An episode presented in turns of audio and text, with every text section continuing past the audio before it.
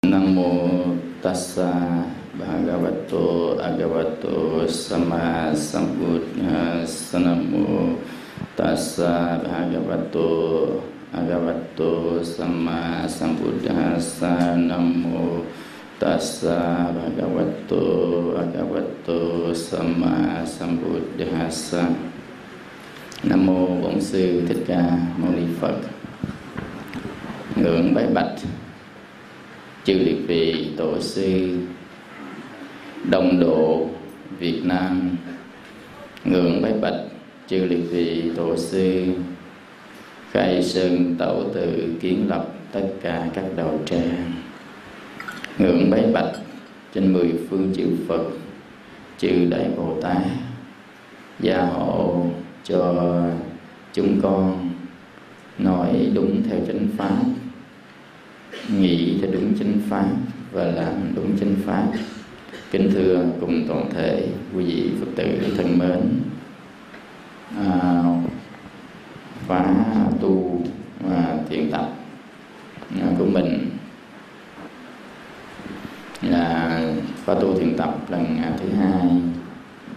Do đó hồi nãy mà thầy niệm đó là thầy niệm Nam Mô Bổn Sư Thích Ca Mâu Ni Phật bằng tiếng Pali, nên á, thầy sẽ dạy cho quý vị niệm bằng tiếng Pali. Lần sau chúng ta sẽ niệm bằng tiếng Pali, không niệm bằng tiếng Việt, để chúng ta nhớ những lời mà những người con Phật vào thời Đức Phật thường hay niệm tới danh hiệu của Ngài, và chúng ta hồi hướng cũng bằng hồi hướng bằng tiếng Pali nha. Chúng ta sẽ học từ từ, không sao cả. À, để mai mốt chúng ta lên ăn cơm, chúng ta sẽ niệm tiếng Pali, không niệm bằng tiếng Việt. À, để anh chi? Để người ta nhớ, nhớ kỷ niệm những cái câu mà Pali niệm Phật. À, Namo tassa bhagavato arahato sammā sambuddhassa. À, tức là mình đọc theo tiếng tiếng Việt, thầy đọc sao ghi lại vậy, cái mình nập theo rồi chút thầy sẽ viết lại bằng câu tiếng Pali nha. Nam mô là nam mô, nam mô, nam mô là nam mô á, tại mình ghép lại nam mô, à, nam mô tassa, nam mô, à, nam mô đó, nam mô tassa. Nghe sao nói, nghe sao mình lặp lại vậy thì nó sẽ được. Lặp lại bằng tiếng Việt, mình ghi bằng tiếng Việt cái âm Việt chổng á. Nam mô tassa, tassa, à, nam mô tassa bhagavato, bhagavato, bhagavato. Ghi tiếng Việt đi, ghi đại tiếng Việt vô. Nam mô tassa bhagavato arahato, arahato, arahato. Nam mô tassa bhagavato arahato sammā, sammā, sammā. Chúng đọc nhấn cái là được. Sammā. Nam mô tassa bhagavato arahato sammā sambuddhassa, Sambut, Samma Sambut Đờ Ha Sa, Đờ Ha Sa. Giờ thầy đọc lại chống cái chỗ nào mình điền lại chỗ đó nè. Namo tassa bhagavato arahato sammā sambuddhassa. Nghe được chưa? Bây giờ mình tập ha. À, thầy đọc lại lần lần chậm chậm nha. Namo tassa bhagavato arahato sammā sambuddhassa. Nam mô Bổn Sư Thích Ca Mâu Ni Phật bằng tiếng Pali và tiếng Phạn ta đọc chung. Vào thời Đức Phật và tất cả các nước trên thế giới người ta niệm bằng tiếng này. Không có niệm bằng tiếng Anh, không không có niệm bằng à, Namo Sakyamuni Buddha. Tiếng Anh đó là Namo Sakyamuni Buddha. Cái đó là tiếng Anh niệm đó. Ví dụ mấy gặp mấy ông Tây cũng niệm á, Namo Sakyamuni Buddha, Namo Sakyamuni Buddha, Namo Amitabha Buddha, Namo Amitabha Buddha. Amitabha Buddha là Nam Mô A Di Đà Phật. Amitabha Buddha là Nam Mô A Di Đà Phật, Nam Mô Amitabha Buddha. Rồi Nam Mô Sakyamuni Buddha là Nam Mô Bổn Sư Thích Ca Mâu Ni Phật bằng tiếng Anh. Còn đằng này chúng ta niệm bằng tiếng Pali hoặc là tiếng Sanskrit, là tiếng Phạn ngữ á, hiểu không?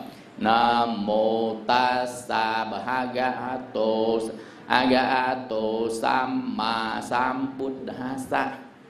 Namo tassa bhagavato arahato sammā sambuddhassa. Nha. Rồi bây giờ á, thì đọc ba lần đọc theo thôi, rồi lần sau mình niệm từ từ về nhà liền. Về nhà đánh lên mạng á, Nam Mô Tassa nó ra nguyên chữ tiếng Phạn cho mình coi luôn à. Mình không biết chữ nào đánh lên mạng theo chữ đó nó ra nguyên câu, cái mình ghi đó xuống mình học nha. Rồi ở đầu á, mình vô Google mà đọc á, mình chưa nói đọc, nó đọc cho mình nghe, mình đọc lại cũng được nữa. Rồi đọc theo thầy nè. Nam Mô Tassa bhagavato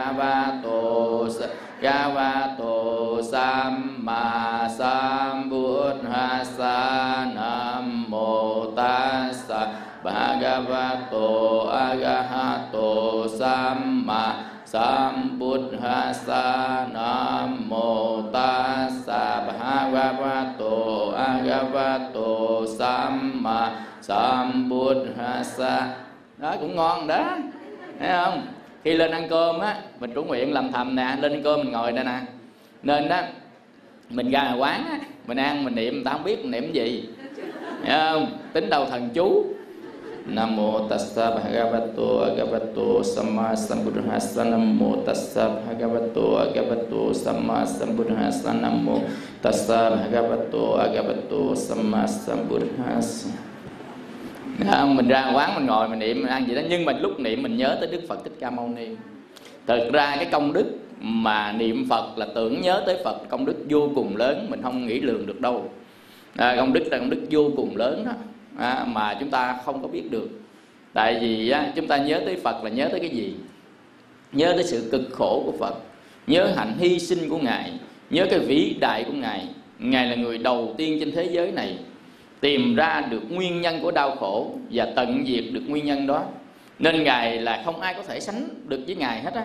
Mình bây giờ Ngài tìm ra con đường sẵn nè, mà mình đi theo, mình đi vất vả, đi vất vả, đi gian nan, đi phải khóc lóc mà đi. Còn Ngài, Ngài tìm đi tầm đạo năm năm, sáu tháng tu tập, bốn mươi chín ngày đêm với cội Bồ Đề. Ngài cũng vất vả mười một năm đấy. Mình bây giờ tu có hai ba bữa là thầy ở thầy sao con không gì không chánh niệm, con không có diệt được dục, con không có diệt được tham sân.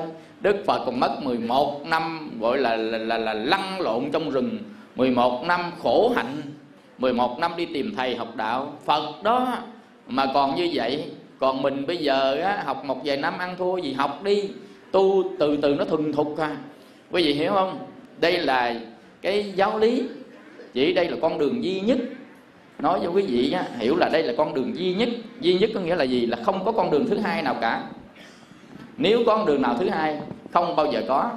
Ai nói có con đường thứ hai là không bao giờ có. Đây là con đường duy nhất, là con đường của tâm. Nên á, Sorry Nên á, chúng ta á, nên gọi là con đường duy nhất. Đó là không có con đường thứ hai. Nên đó mình phải đoạn cho bằng được năm cái triền cái này thì chúng ta mới có thể đi vào con đường của Phật một cách nhanh chóng được. Tức là năm cái che tâm. À, che tâm mình có năm thứ. À, thứ nhất là dục tham, à, dục tham. Thứ hai là sân. À, thứ ba là nghi. Cái ông này là nguy hiểm nè. Cái ông nghi không có lòng tin, mà không có lòng tin không đi tới chỗ được. Mà làm sao có lòng tin? Chỉ cần tránh tri kiến thôi. Chánh tri kiến có nghĩa là mình hiểu từ đầu tới đuôi, từ một cái người vô minh như thế nào sang cái người giác ngộ thế nào. Con đường duy nhất, độc nhất, độc đạo, không có cái đạo lộ thứ hai, hiểu không? Nên khi chúng ta hiểu đó rồi đó là chúng ta sẽ có bốn cái dự lưu phần. Bốn dự lưu phần có nghĩa là bốn cái phần mà làm nên một cái quả vị dự lưu. Có nghĩa là mình bước chân một phần vào dòng thánh, gọi là dòng thánh thứ nhất là dòng thánh dự lưu á, gọi là bốn cái dự lưu phần. Bữa nay ngày hai mươi hai mươi sáu tháng mười một năm hai nghìn không trăm mười bảy chúng ta đi tu thiền tập á, nên đi đứng nhẹ nhàng, nói năng nhẹ nhàng, chánh niệm tỉnh giác. Chánh niệm là biết rõ từng cử chỉ động tác của thân mình. Tỉnh giác là phát hiện nhanh, gọn, lẹ, tâm khởi.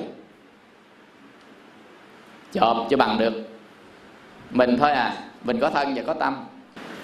Chánh niệm là biết rõ thân của mình. Tỉnh giác là cái độ nhạy bắt được cái tâm mình khởi, mà quan sát rõ nó, rõ nó gọi là nhận diện.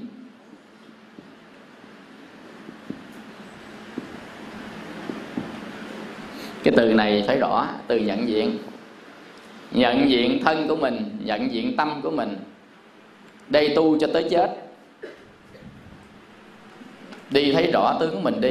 Thấy bằng cái gì? Thấy bằng tánh thấy, không thấy bằng tưởng.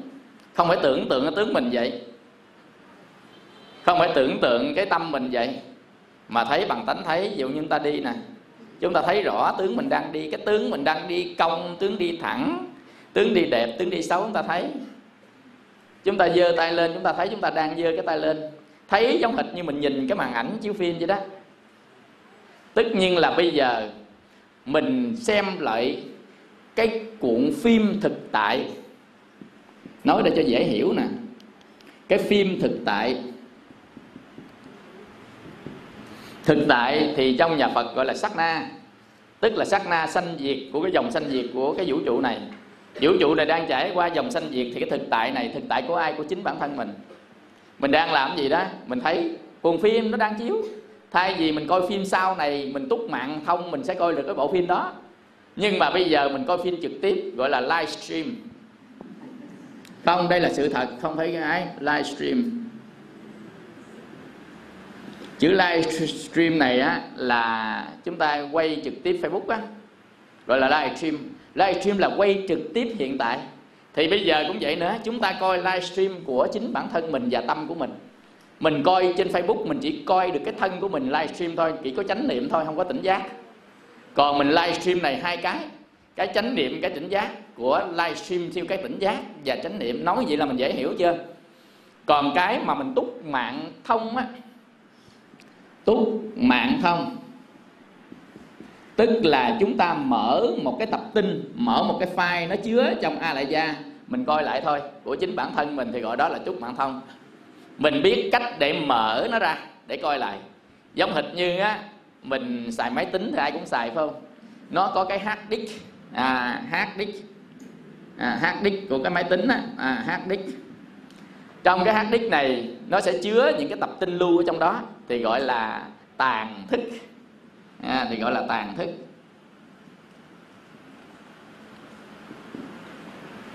Và những cái file, à, những cái file, trong cái file nó nhốt trong cái folder. Ừ. Trong nhốt trong, trong những cái folder. Ừ. Thì trong cái file này nó nhốt trong những cái folder này nè. Folder là những cái gì? Thư mục phải không? Còn cái file này là tập tin phải không? Cái hard disk này là ổ cứng phải không? Như vậy thì chúng ta nhốt cái tập tin trong cái thư mục, thư mục nhốt trong cái hard disk. Vậy cái hard disk này là cái tàng thức. Tàng thức thì người ta gọi là a lại gia thức. Còn cái tập tin này với cái folder này, à, thì gọi là tiềm thức. Tiềm thức gọi là mạt na thức. Mạt na thức.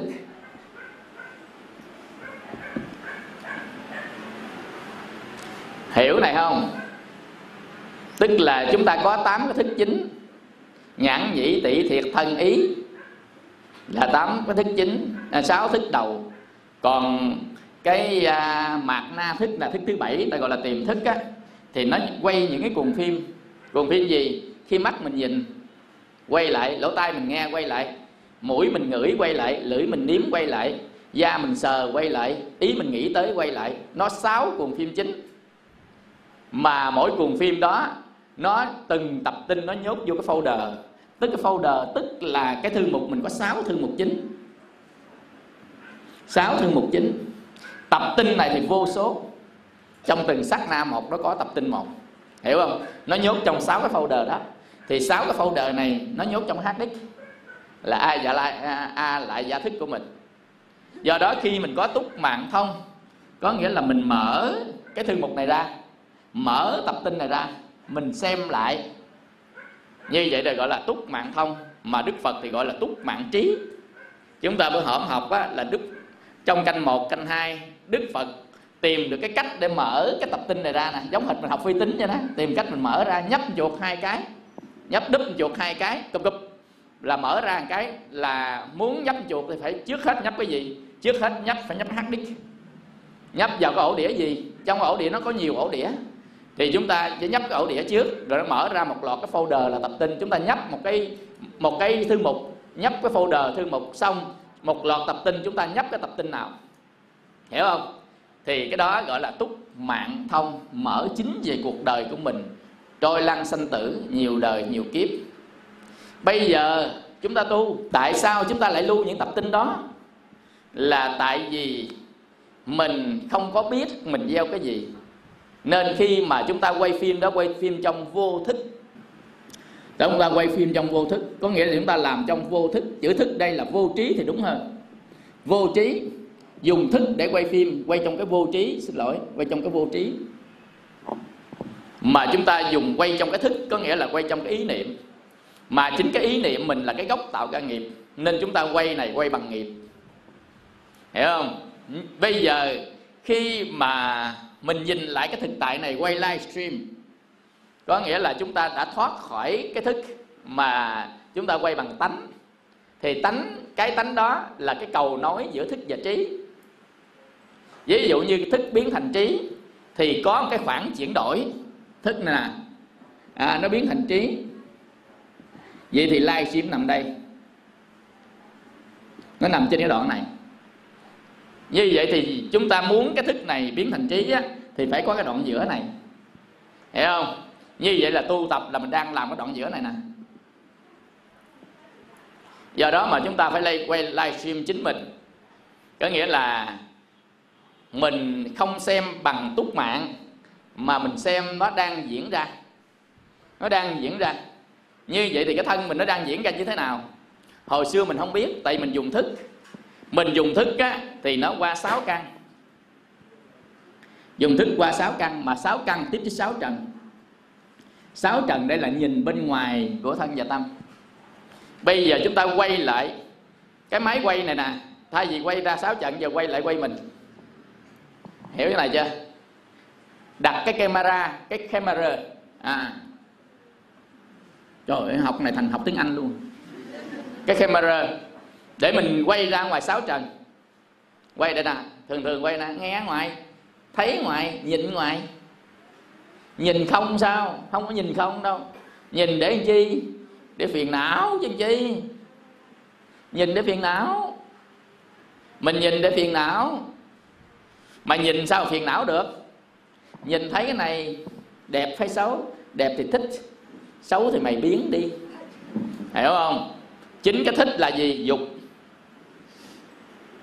Biến đi, sân. Nhìn cái một trong hai ông này xảy ra nè. Còn nếu nhìn, đã gọi là nhìn trong thức, thì cái niệm mình nó tuôn trào, suối chảy luôn luôn, lúc nào cũng có niệm. Vậy thì một là niệm dục, tham. Dục nghĩa là tham. Hai là niệm từ bỏ, niệm sân. Cái thứ ba vẫn niệm vô minh. Vậy thì sân, tham, si. Thấy chưa? Vậy thì tham sân si nó thành lập nên một cái tâm gốc của mình, thì gọi là căn bản phiền não. Căn bản. Căn bản là nó gốc nhất rồi, cổ nhất rồi. Hỏi cái gì cổ nhất? Đồ cổ nào cổ nhất? Mà không có giá trị gì hết á, chính tham sân si nè. Đồ cổ người ta mua á, ta tốn bạc tỷ. Đồ cổ này muốn dục đi mà dục không nổi với nó. Đồ cổ á, từ ngày có mình là có ba này. Tại vì khi có mình á, thức sanh danh sắc, danh sắc sanh lục nhập. Có lục nhập thì có này nó kèm theo. Mà muốn có lục nhập là có sắc, mắt, tai, mũi, lưỡi, thân và ý, thì phải có thân, danh và sắc. Danh đó là tâm, sắc là thân. Sắc thì đất, nước, gió, lửa, xanh đó là xúc, tác, ý, thọ, tưởng, tư là danh. Danh tức là tâm mình, tâm mình có có năm cái: xúc, tác, ý, thọ, tưởng, tư là tâm của mình đó. Như vậy thì khi có con mắt, tai, mũi, lưỡi, thân và ý là có trần ở bên ngoài, nó kết với trần bên ngoài, thì nó lại sanh ra ba này tham, sân và si, là căn bản phiền não. Từ tham, sân và si này, những cái căn bản phiền não đó, nhiều đời nhiều kiếp luân hồi, nhiều đời nhiều kiếp luân hồi khi mắt tiếp xúc. Vậy thì từ ba ông này lại sanh ra, sanh ra tiếp, sanh ra gì? Sanh ra cái tùy phiền não.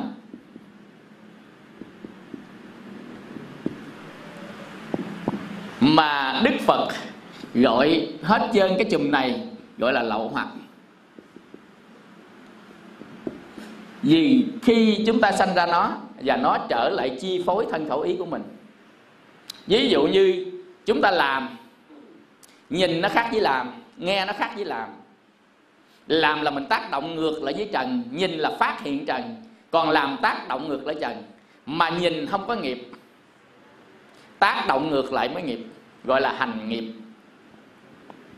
Trong kinh Tăng Nhất A Hàm, Đức Phật dạy tác ý là nghiệp. Nghiệp nó sẽ dẫn mình đi trong luân hồi sanh tử. Có sanh là bởi chúng ta tạo nghiệp. Nên đó, nghiệp tạo khi chúng ta có hành, hành nghiệp có nghĩa là cái thân của mình, khẩu của mình, ý của mình nó sẽ tác động ngược lại với trần phía bên ngoài. Hồi nãy chúng ta nhìn là chúng ta phát hiện ra trần phía bên ngoài nó có cái gì thôi, là mắt, tai, mũi, lưỡi, thân và ý. Mình phát hiện cái xung quanh nó mới phát hiện thôi, nó không có tội lệ vậy á. Nhưng mà mình đập nó bắt đầu tới tội nè. Mình phát hiện cái bông này đâu có, sao đâu, mà mình ngắt nó là tội. Hiểu không? Ngắt nó, nó đau khổ, mà nó đau khổ tạo thành tội. Hiểu không? Tội xuất phát từ đâu? Là do hành nghiệp. Chứ tự nhiên nhìn nó thôi có đâu tội, nhìn biết nó đẹp xấu đâu có đâu tội. Nhưng khi người ta tác động rồi, tác động bằng ý. Bộ nói ý không có tác động à. Có nhiều người á, ta dùng ý, ta nâng bổng cái này lên à, tin không? Ta mở khóa rồi đó. Ý nó có tác động, tại mình ý mình yếu quá đó. Nên mình phải mượn lời và mượn thân của mình tác động qua ý. Còn ý mạnh quá tác động trực tiếp luôn, đập mày luôn. Có thần thông dùng thần thông quýnh luôn, Đề Bà Đạt Đa dùng thần thông quýnh luôn. Hiểu không? Tức là thần thông là mình khởi ý niệm lên, khởi niệm lên đập luôn, không cần phải dùng lời và dùng tay chân đâu.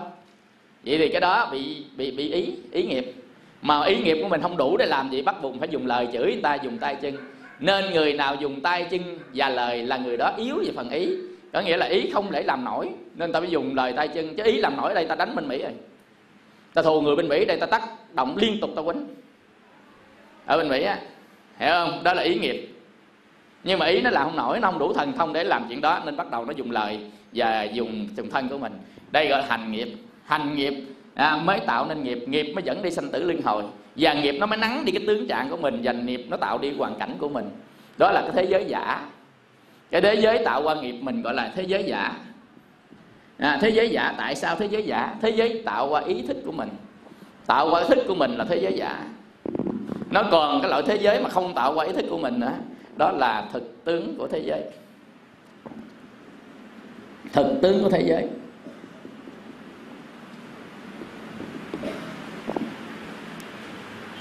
Bắt đầu vô pháp đó,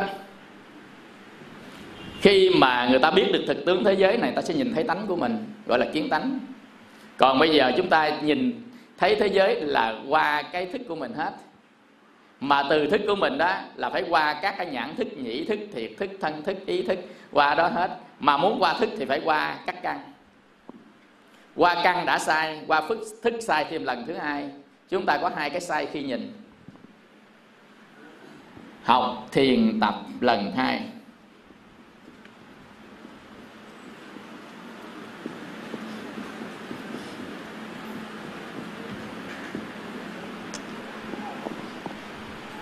Với cái bài chúng ta học quán tứ niệm xứ,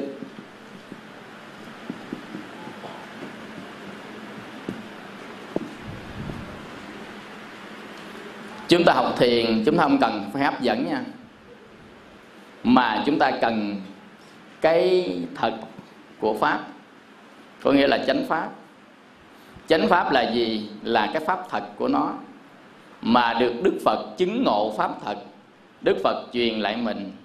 Nên khi học thiền không có quan niệm người dạy hay dạy dở, mà người dạy đúng chánh Pháp hay không đúng chánh Pháp mà thôi. Hiểu này không? Người dạy sự thật cả không sự thật thôi, có ở đâu hay dở. Trong kinh Phật dạy đó, khi chúng ta học thiền, vì thiền có nghĩa là gì? Thiền là nhận rõ biết tất cả các gì xảy ra của thế giới này, nhận biết tất gì xảy ra sự thật của mình. Và chính sự nhận rõ biết đó thì đó gọi là trí bát nhã. Trí bát nhã, bát nhã trí sanh ra. Bát nhã gọi là panya, panya gọi là bát nhã. Maha bát nhã ba la mật đa tâm kinh đó, trí tuệ bát nhã. Rõ biết, biết là trí, không biết là vô minh, biết là trí. Mà trí biết về nguyên nhân của đau khổ và con đường để đoạn diệt đau khổ, thì cái đó gọi là thánh trí. Gọi là thánh trí. Trí biết về tất cả các pháp sanh diệt của thế gian thì gọi là phàm trí.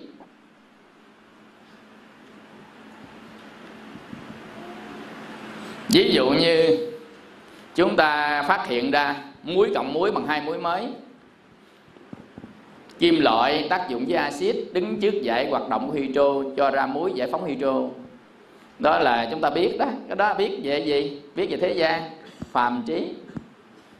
Nhưng mà chúng ta biết đâu là khổ, đâu là con đường tận diệt đau khổ, đâu là sanh tử luân hồi, đâu là con đường tận diệt sanh tử luân hồi, thì cái đó được gọi là thánh trí. Như vậy quý vị có phân biệt được là chúng ta cần nên biết cái gì không? Cần nên biết cái thánh trí này để chúng ta thoát khỏi đau khổ. Còn biết phàm trí thì không thoát khỏi đau khổ. Vậy thì tại sao vào thời Đức Phật nhiều vị tỳ kheo cũng như ngoại đạo đi đến hỏi Phật: vũ trụ này căn nguyên từ đâu? Ai thành nên cái vũ trụ này? Và sau cái vũ trụ diệt này nó ra cái gì? Và trên hành tinh này có bao nhiêu cái mặt trời, bao nhiêu cái mặt trăng, bao nhiêu cái trái đất? Đức Phật không trả lời. Người ta nói là các cái vị đó chất vấn, Ngài không trả lời là do Ngài không chịu trả lời, hay Ngài không trả lời là do Ngài không biết? Đức Phật mới ví dụ một người bị tên bắn. Bây giờ điều đầu tiên là làm cái gì? Nếu một người trí, một người khôn làm gì? Giật mũi tên ra, cầm máu đắp thuốc? Hay là một người khôn điều tra tên này ai bắn? Mũi tên vuông hay mũi tên tròn? Chất liệu tên bằng cây hay chất liệu tên bằng à, kim loại? Kim loại là kim loại gì? Chì, đồng, kẽm, sắt, vàng. Và ai là người sản xuất ra cái mũi tên? Và bắn nó với tốc độ bay bao nhiêu ki lô mét trên giờ? Và bắn trúng ở đâu trong người? Trong người mình trúng ở chỗ đó, cái bộ phận trúng đó kêu là gì? Và bắn độ sâu là bao nhiêu? Máu chảy bao nhiêu ml? Và tốc độ của máu chảy ra như thế nào để hứng? Cái người trí làm sao? Người trí ta phải cấp cứu, giật cái mũi tên ra, dục ngang bên, đắp thuốc, cầm máu, tính sao? Để cứu mạng cho người đó trước tính sao? Thì Đức Phật cũng vậy. Ngài chỉ có chỉ cho con đường đau khổ và con đường diệt khổ. Còn tất cả các cái mà trí phàm này nè, không phải là Ngài không biết. Ngài là đấng toàn năng, không phải toàn trí toàn giác, toàn tri toàn giác. Ngài có biết cái này không? Có biết vũ trụ bao nhiêu bao nhiêu không? Sao mà không biết? Nhưng mà dạy để làm gì? Cái mục đích dạy làm gì? Dạy tăng cái sự hiểu biết của phàm trí này thôi, chứ đâu làm gì đâu. Phàm trí chết rồi thôi, mà hiểu biết xong đâu. Hiểu biết rồi sẽ sanh phiền não với nó. Nếu cái biết mình biết đó nó là đẹp, nó là tốt, thì mình ham đắm chấp thủ nó, muốn sở hữu lấy nó. Còn cái này, muốn biết cái này nó sẽ ảnh hưởng tới thân và tâm của mình, nó làm mình mất quyền lợi, mình sẽ đuổi xua nó đi, thì nổi lên tham và sân. Hiểu không? Như vậy cái biết của phàm này là cái biết phục vụ cho tham, sân và si. Cái biết của một bậc thánh trí phục vụ cho thoát khỏi tham sân si chi phối. Quý vị thấy từ từ ra chưa? Nếu chúng ta từ từ ra nên chúng ta sẽ có lòng tin. Đức Phật nói, người nào chứng được bốn dự lưu phần, người đó sẽ đứng vào hàng thánh, vĩnh viễn không còn đọa trong sanh tử luân hồi, tối đa tu bảy kiếp đắc quả A-la-hán. Bốn dự lưu phần. Dự lưu là gì? Là người nhập vào dòng thánh. Dự lưu phần đó là người tin bất động. Nhớ chữ bất động dùm. Bất động ghi mực đỏ, chứ không ghi không nhớ. Không có cảm giác, không ấn tượng. Này dùng tưởng quẩn để ấn tượng ha. Tưởng quẩn có ấn tượng, có liên tưởng, có ảo tưởng. Ấn tượng là gì? Ấn tượng là mình nhìn cái một nó gây ấn tượng à. Tưởng quẩn á, khi mình nhìn người đó cái tự nhiên trong cái tưởng quẩn mình nó nổi lên những cái ấn tượng về người đó. Thì cái thứ nhất, cái tưởng á, nó có giá trị về mặt ấn tượng, có giá trị về mặt liên tưởng, có giá trị về mặt ảo tưởng, có giá trị về mặt là niệm tưởng. Niệm tưởng nghĩa là mình nhớ tới, ngồi đây mình nhớ tới hình ảnh chạy chạy chạy chạy, chạy qua.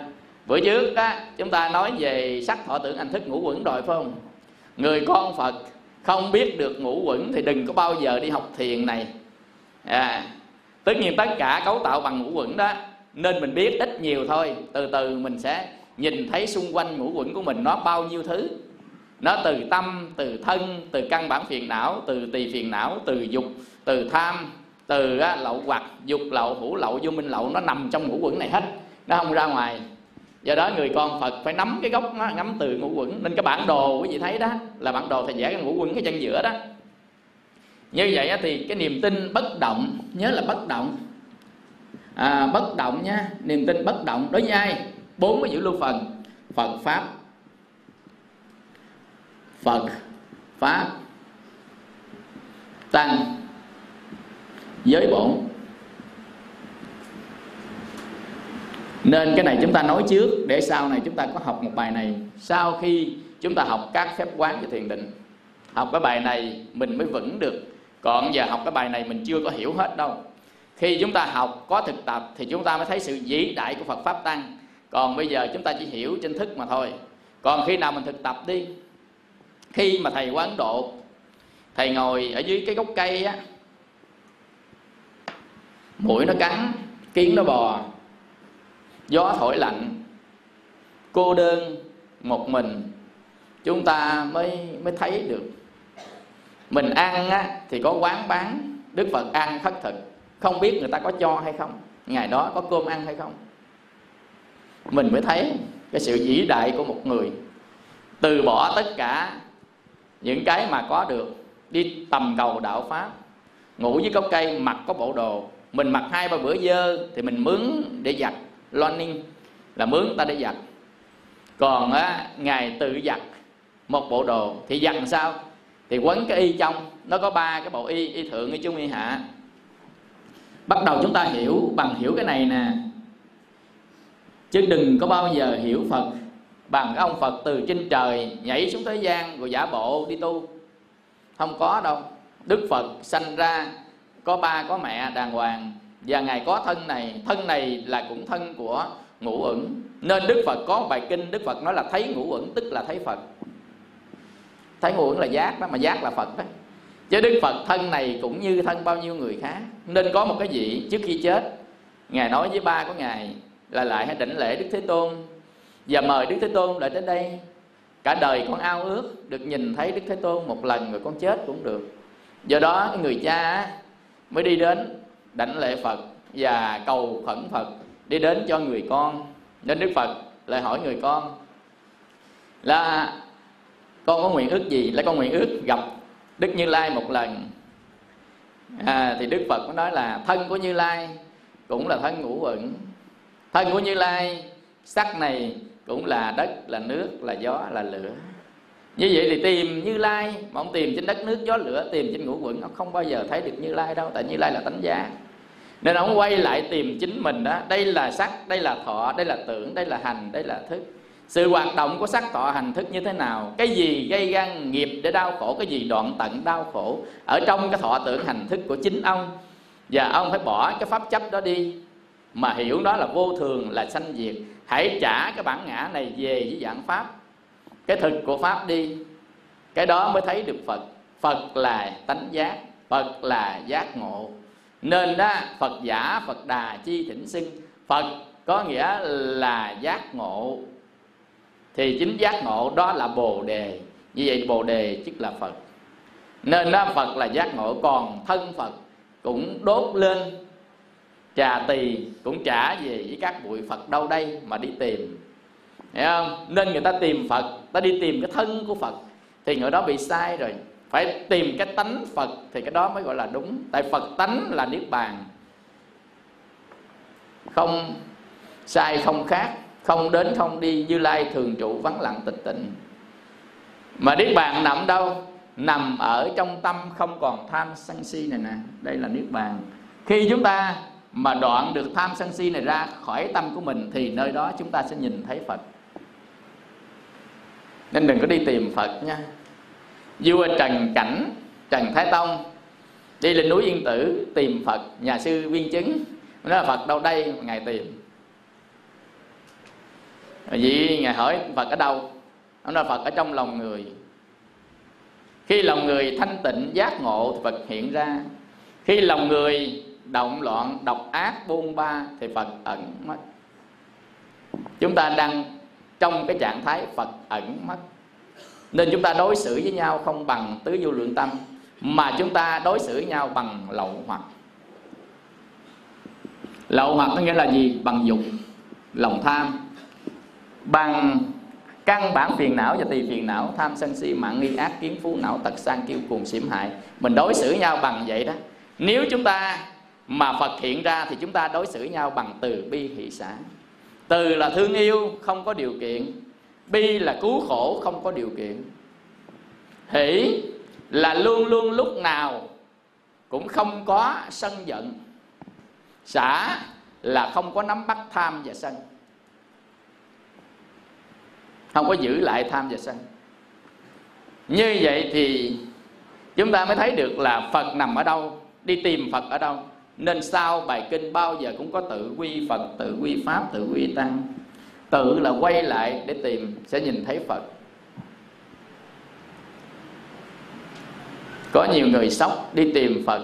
Ông Đề Bà Đạt Đa tìm thấy Phật rồi đó, quy y Phật rồi đó, có thần thông rồi đó, đọa địa ngục đó. Như vậy thì ở kế bên Phật cũng đọa địa ngục vậy. Ở kế bên Phật mà ta nhìn tướng Phật chứ ta không có thấy được tâm Phật. Ta sống với cái tướng Phật theo cái tham dục của mình.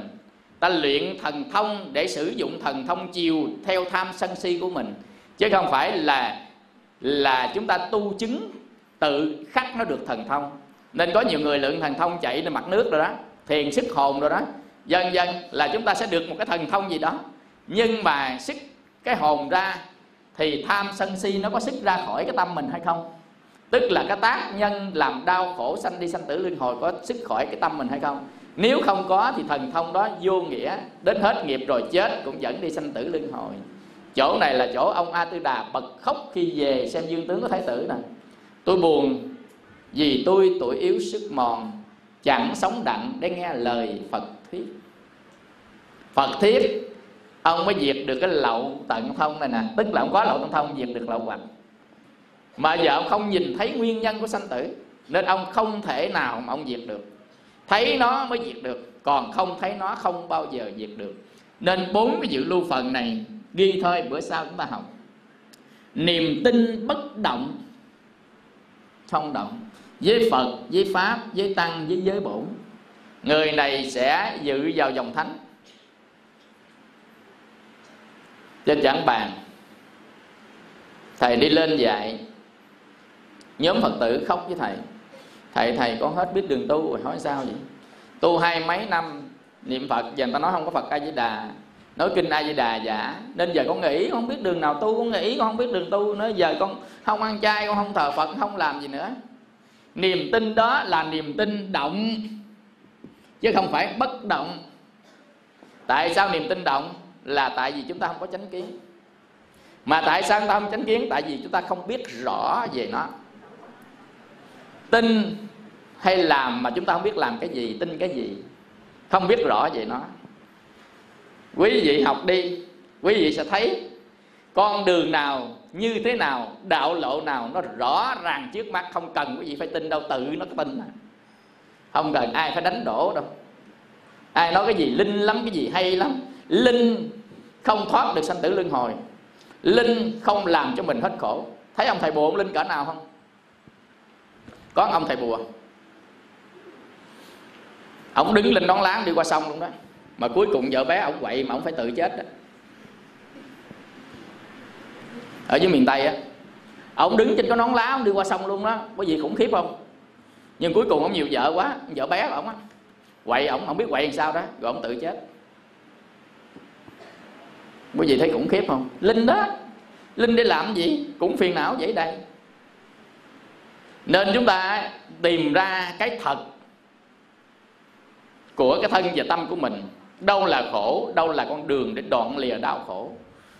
Không cần phải điều tra cái vũ trụ này cấu tạo như thế nào, các elip trong nó tồn tại, nó bay sao trong proton, và nó bay được bao nhiêu ngày. Nếu đập bể cái elip trong đó ra thành cái elip gì? Không. Những cái đó là những cái phàm trí thôi.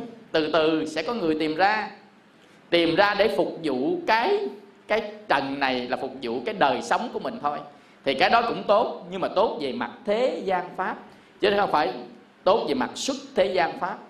Đức Phật là nhà bác học tìm ra cái xuất thế gian pháp. Ông Albert Einstein, ông Bohr, tất cả các ông khác, thì ông Newton rồi đó, tìm ra cái thế gian pháp, cũng phục vụ con cho người, nhưng mà phục vụ về mặt thế gian. Đức Phật phục vụ về mặt xuất thế gian. Cái thế gian với cái xuất thế gian, cái nào là đẳng cấp? Xuất thế gian dĩ nhiên nó là đẳng cấp vậy, là mãi mãi không còn đau khổ, mãi mãi không còn trong sanh tử luân hồi. Ta tìm về cái bản thể thật của vũ trụ. Có nhiều người nói là như vậy thì mình lúc đó ở đâu thầy? Lúc đó mình ở đâu? Là ở chỗ hết chấp bản ngã. Hết chấp bản ngã. Cái lúc đó, cái lúc mà mình tu đắc pháp rồi đó, thì mình ở đâu? Lúc đó mình ở ngay chân cái chỗ hết chấp bản ngã. Còn chỗ hết chấp bản ngã là chỗ nào thì tới đó mới biết. Ai có tới cái chỗ hết chấp bản ngã chưa? Nếu mình nói vũ trụ bao la hay nói càn khôn nhật nguyệt gì nữa, cũng trong cái tưởng mình tưởng ra thôi. Tôi tưởng ra vậy đó, tôi tưởng ra cái bao la vậy đó, tôi tưởng cái niết bàn vậy đó. Nên chỗ này là chỗ bất khả tư nghị, không thể nghĩ bàn. Nghĩ qua tưởng mình là sai. Cái tưởng mình á, nó có thứ nhất á, là ảo tưởng. Thứ hai á, là ấn tượng. À, thứ ba á, là niệm tưởng. Thứ tư là liên tưởng. Đây là tưởng quẩn nè. Sắc mình biết rồi, là sắc thân của mình phải không? Thọ là cảm giác. Nhìn thấy cảm giác làm sao? Ăn cảm giác làm sao? Ngon quá. Ngửi Chanel lên cơm cảm giác làm sao? Cái cảm giác, cái này là cái khó nhất khi nhận diện. Cái cảm giác. Bây giờ cái gì mà cảm giác cho mình dứt, cho mình nhắm cái đó mình tu đi, là mình sẽ biết được cái cảm giác đó là cái gì. Cái gì mà cảm giác mình sướng nhất, vui nhất, gọi là khoái nhất, đã nhất gì đó, đại loại, mình lấy cái đó mình suy ra, mình mới biết được cái cảm giác là cái thọ, cái thọ quẩn. Cái thọ nó là vậy đó, cái thọ quẩn nó là vậy đó. Thọ quẩn. Bây giờ ví dụ như á, mình nghiện thuốc, hút điếu vô phê đó đó đó đó, đó thọ đó, cái đó, đó là thọ đó, là cảm giác. Cảm, nó có cảm giác lạc, cảm giác khổ, cảm giác không lạc không khổ. Mà cảm giác lạc do cái gì? Do vật chất hay do phi vật chất? Nó có hai cái. Cảm giác do vật chất hay do phi vật chất mà sanh ra cảm giác đó. Cảm giác do mắt thấy, tay hay tai nghe, hay do mũi ngửi, hay do da sờ, hay do ý nghĩ tới, hay do lưỡi nếm. Không, không phải là cái đó mình học tổng hợp. Nhưng mà cái cảm giác hiện thời mình có do cái gì? Cái đó thì được gọi là quán đó, là thiền quán đó, là quán vậy đó. Nên chúng ta thấy được nó do cái gì sanh ra. Thì do cái gì sanh ra thì chúng ta đoạn cái cảm giác đó bằng cách ta đoạn cái nhân của nó. tu nó là vậy đó, thiền đó là tìm nhân đoạn, chứ không phải là chúng ta chặt tại chỗ cái đó. Tìm nhân đoạn vô minh sanh hành, hành sanh thức. Ví dụ vậy đó. Bây giờ ví dụ chúng ta đang đau khổ. Đau khổ bởi gì? Bởi già, bởi bệnh, bởi chết, phải không? Do cái gì mà chúng ta đau khổ bởi già, bởi bệnh, bởi chết? Ta nói là do cái ông này là làm tôi, ông kia làm tôi, do ăn uống, do gì tùm lum. Không phải, do mình sanh ra. Tức là có thân này, do mình sanh ra mới già mới bệnh mới chết. Chứ đừng có đổ thừa ông chồng tôi làm tôi khổ gì chứ á. Cái đó là cái cái râu ria thôi. Cái khổ chính là do mình sanh ra. Không có sanh làm có già có bệnh có chết. Không già không bệnh chết thì làm sao có u bi khổ não. Vậy thì Đức Phật Ngài tìm cái gốc của nó mà Ngài đoạn. Vậy phải đoạn cái sanh này nè, là đừng có sanh ra thì không có già không bệnh không chết. Vậy thì cái gì làm cho cái sanh ra? Là cái hữu. Hữu là gì? Hữu là cái muốn có, muốn sanh. Hữu là cái muốn sanh ra. Vậy cái gì mà làm cái muốn sanh ra? Là cái mình muốn giữ lại cái thân mạng mà nó đã mất thân mạng rồi. Bây giờ mình muốn có thân mạng kế, là muốn giữ lại thân mạng, đó là do thủ. Thủ là giữ lại đó. Bây giờ ví dụ nha, mình ăn miếng ngon, chút nó hết ngon rồi thì làm sao? Đi kiếm nữa. Kiếm nữa nó là hữu. Nhưng mà cái cảm giác ngon đó mình giữ lại để mình đi tìm cái khác, thì cảm giác mình giữ lại đó gọi là thủ. Thủ là giữ lại cảm giác đó. Đâu có muốn mất cảm giác sướng không? Ai có muốn mất cảm giác sướng không? Sung sướng ai có muốn mất cái đó không? Không muốn mất mới đi tìm đó. Vậy đi tìm á là gì? Đi tìm có được là sanh ra, mà đang đi tìm là hữu. Mà giữ cảm giác á thì là thủ. Mà tại sao lại có giữ cảm giác đó? Tại vì thích, ái. Vì ái sanh thủ, thủ sanh hữu. Hiểu chưa? Bây giờ có ái, vì làm gì mà có ái đó? Đâu phải tự nhiên ái. Cọ sát nó có hả? Vậy là xúc. Nhìn mới khoái chứ không nhìn sao biết đường đâu khoái. Nói thiệt á, ông mà không thấy đường không bao giờ khoái sắc đẹp. Vợ gì cũng được chứ, ngắm mắt đéo cũng được nữa. Nhưng miễn sao nói chỉ im tai thôi, là tại vì ông có lỗ tai. Nên cái dục của lỗ tai sẽ làm cho ổng giữ lại, chứ không phải dục con mắt. Dạ con mắt đâu có mắt đâu, dục mắt. Hiểu không? Như vậy ái là do xúc. Xúc có nghĩa là gì? Ái nghĩa là do xúc. Xúc nó phải đầy đủ căn trần và thức. Căn trần và thức thì nó bằng xúc. Mắt nhìn, mắt là căn nè, nhìn nè. Thấy, thấy gì nữa, biết. Này là gì? Ly phải không? Vậy thì mắt, nhìn, thấy, biết, vong ly. Ba cái đó gọi là xúc. Chứ không phải là xúc là cọ vô. Mình nghĩ xúc là cọ vô. Cái đó là xúc giác. Xúc giác với khác với cái chữ xúc của thập nhị nhân duyên. Cái xúc giác nó khác với cái xúc. Xúc này là căn trần và thức mới gọi là xúc. Cái lỗ tai nghe mít tôi đồm hát. À vậy đây là bản gì? Người tình mùa đông. Như vậy thì bắt đầu xúc nó xuất hiện của lỗ tai. Xúc của tai, cái xúc của mắt. Nên nó có sáu xúc. Thân xúc, mắt xúc, mũi xúc, lỗ tai xúc, miệng xúc, ý xúc. Nó có sáu cái xúc. Hiểu không? Rồi cái ông xúc này à, tức là xúc mà. Như vậy là trước khi xúc á thì nó có cái gì? Nó có cái thọ là cảm giác. Chứ xúc nó có thọ là cảm giác. Mình có cái cảm giác vui đó mình mới thích chứ, phải không? Vì muốn có cái cảm giác đó mới có cái xúc. Xúc nằm đây, muốn có cái xúc. Như để xúc á, nó mới sanh thọ. Xúc nó mới sanh tưởng. Xúc nó mới sanh hành. Vì xúc là gì? Căn tiếp xúc với trần sanh ra thức. Vì căn trần và thức là nguyên nhân sanh ra tâm của mình. Vì căn trần và thức, một cái, năm cái nằm trên thân, một cái nằm trên tâm. Vì thân và tâm nó sẽ sanh ra cái dòng của tâm mình. Tâm mình là thọ tưởng hành thức, là từ xúc mà sanh ra. Mà xúc là căn tiếp xúc trần sanh ra thức.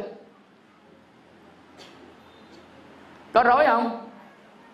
Chưa học tới, tới học nhân duyên này nói sơ sơ để mình chuẩn bị quán tứ niệm xứ. Tại sao?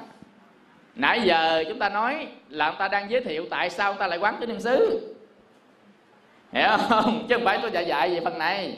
Chưa, phần này phần cao cấp lên trên để đoạn diệt nó chúng ta mới dạy. Nhưng mà giờ chúng ta nói tại sao ta lại quán tứ niệm xứ, chứ tôi tự nhiên cái quán tứ niệm xứ lại rơi vào giới cấm thủ. Giới cấm thủ là gì? Tôi bắt anh quán, anh phải quán, anh không cần suy nghĩ chừng đó, tôi cứ quán vậy đi tốt. Nhà Phật không có vụ đó, đó là giới cấm thủ. Giới cấm thủ là gì? Người ta bắt mình phải làm, mình làm không cần suy nghĩ, không cần biết gì hết. Kêu niệm Phật đi đắc đạo, khỏi cần làm gì chứ á. Giới cấm thủ đó. Tại sao lại kêu người ta làm mà ta không biết gì hết, ta làm theo, tức là người ta quy định cho mình làm là giới cấm thủ, chấp thủ vào một cái giới cấm trước mà không biết cái nó để làm cái gì cả.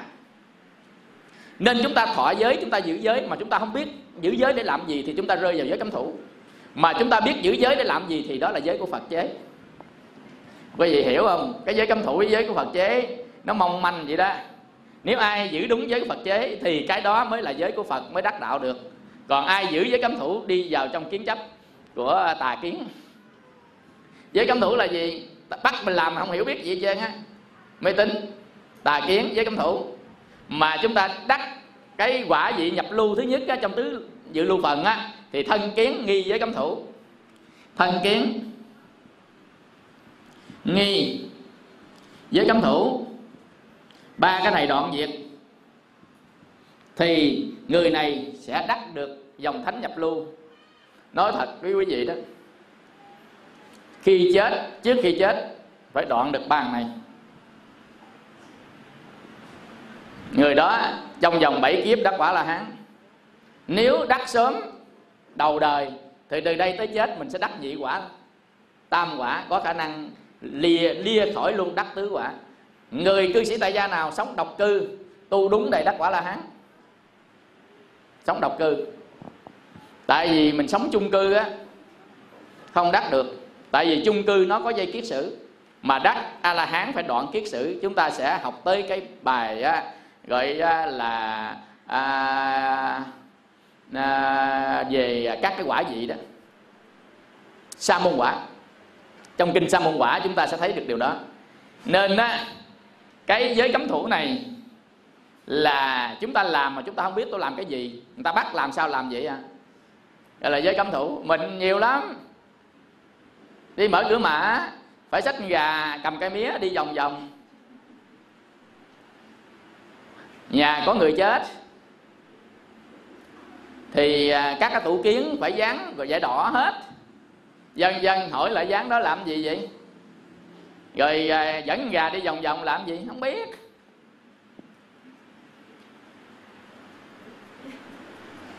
Hỏi làm gì? Niệm Phật. Hỏi niệm Phật làm gì đó? Giảng sanh Tây Phương. Hỏi Tây Phương ở đâu vậy? Không biết. Giới cấm thủ, hiểu không? Làm một cái mà không biết làm gì chứ á. Hỏi giảng sanh Tây Phương phải có lòng tin. Hỏi tin là gì? Đâu biết đâu. Tin gì thôi, biết là gì. Giới cấm thủ nữa. Người ta kêu mình tin, mình tin à, mà không biết tin gì. Vậy thì tất cả đều phải bằng gì? Phải bằng chánh kiến. Chánh kiến có nghĩa là mình biết mình đang làm cái gì. Chánh kiến là mình biết mình đang làm cái gì.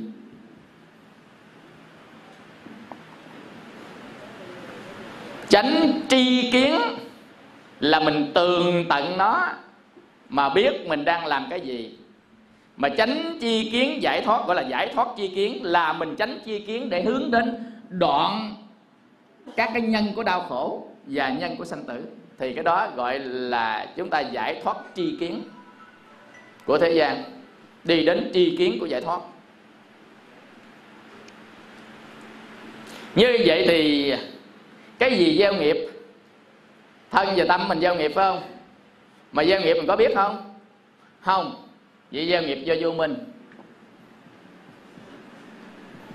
Như vậy thì mình muốn hết cái vô minh này thì mình cũng phải biết cái gieo nghiệp nó như thế nào.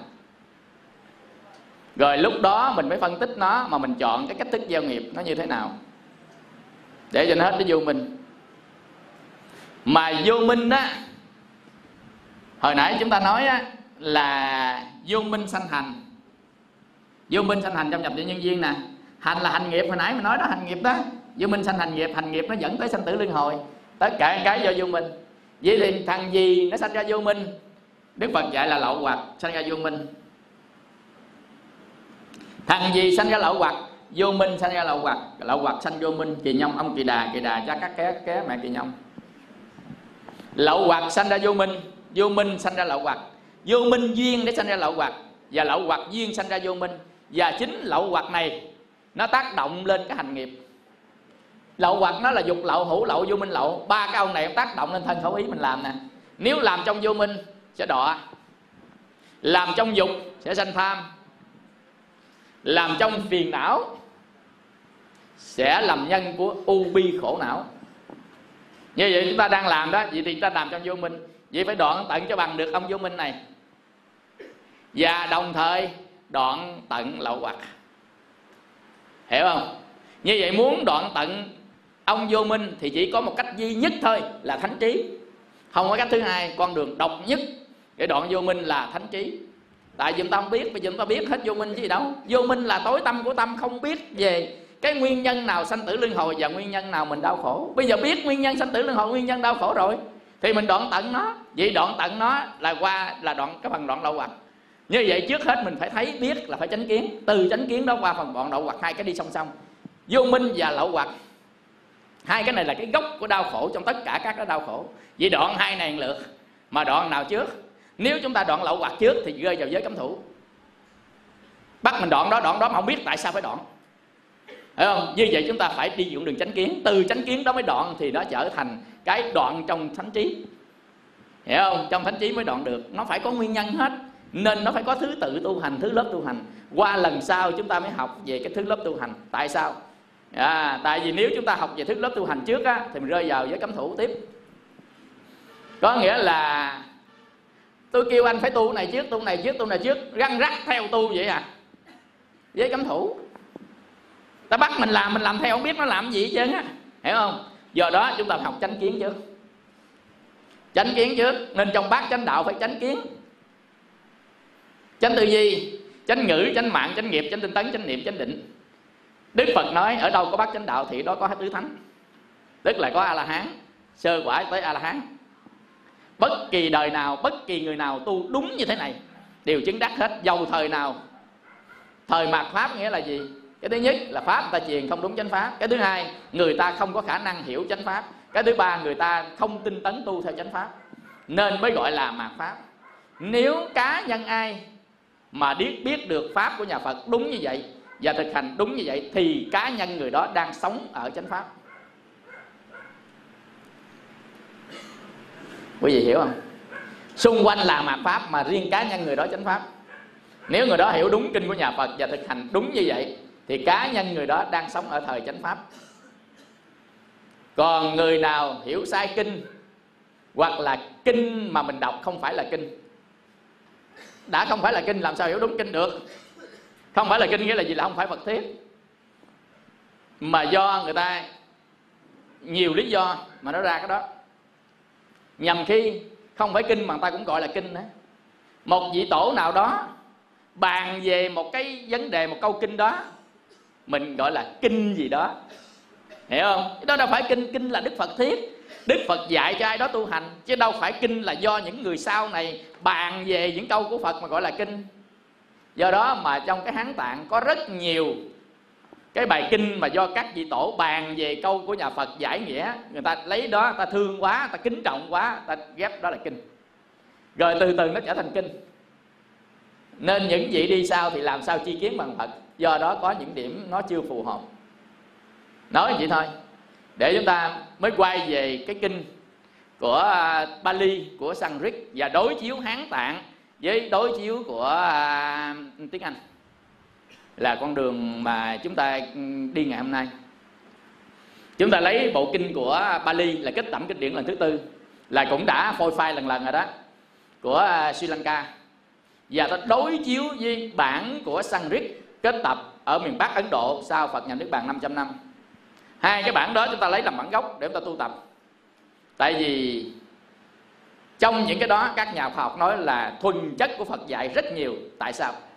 mà cái bản kinh của Hán Tạng, bản kinh khác lại không có thường chất nhiều.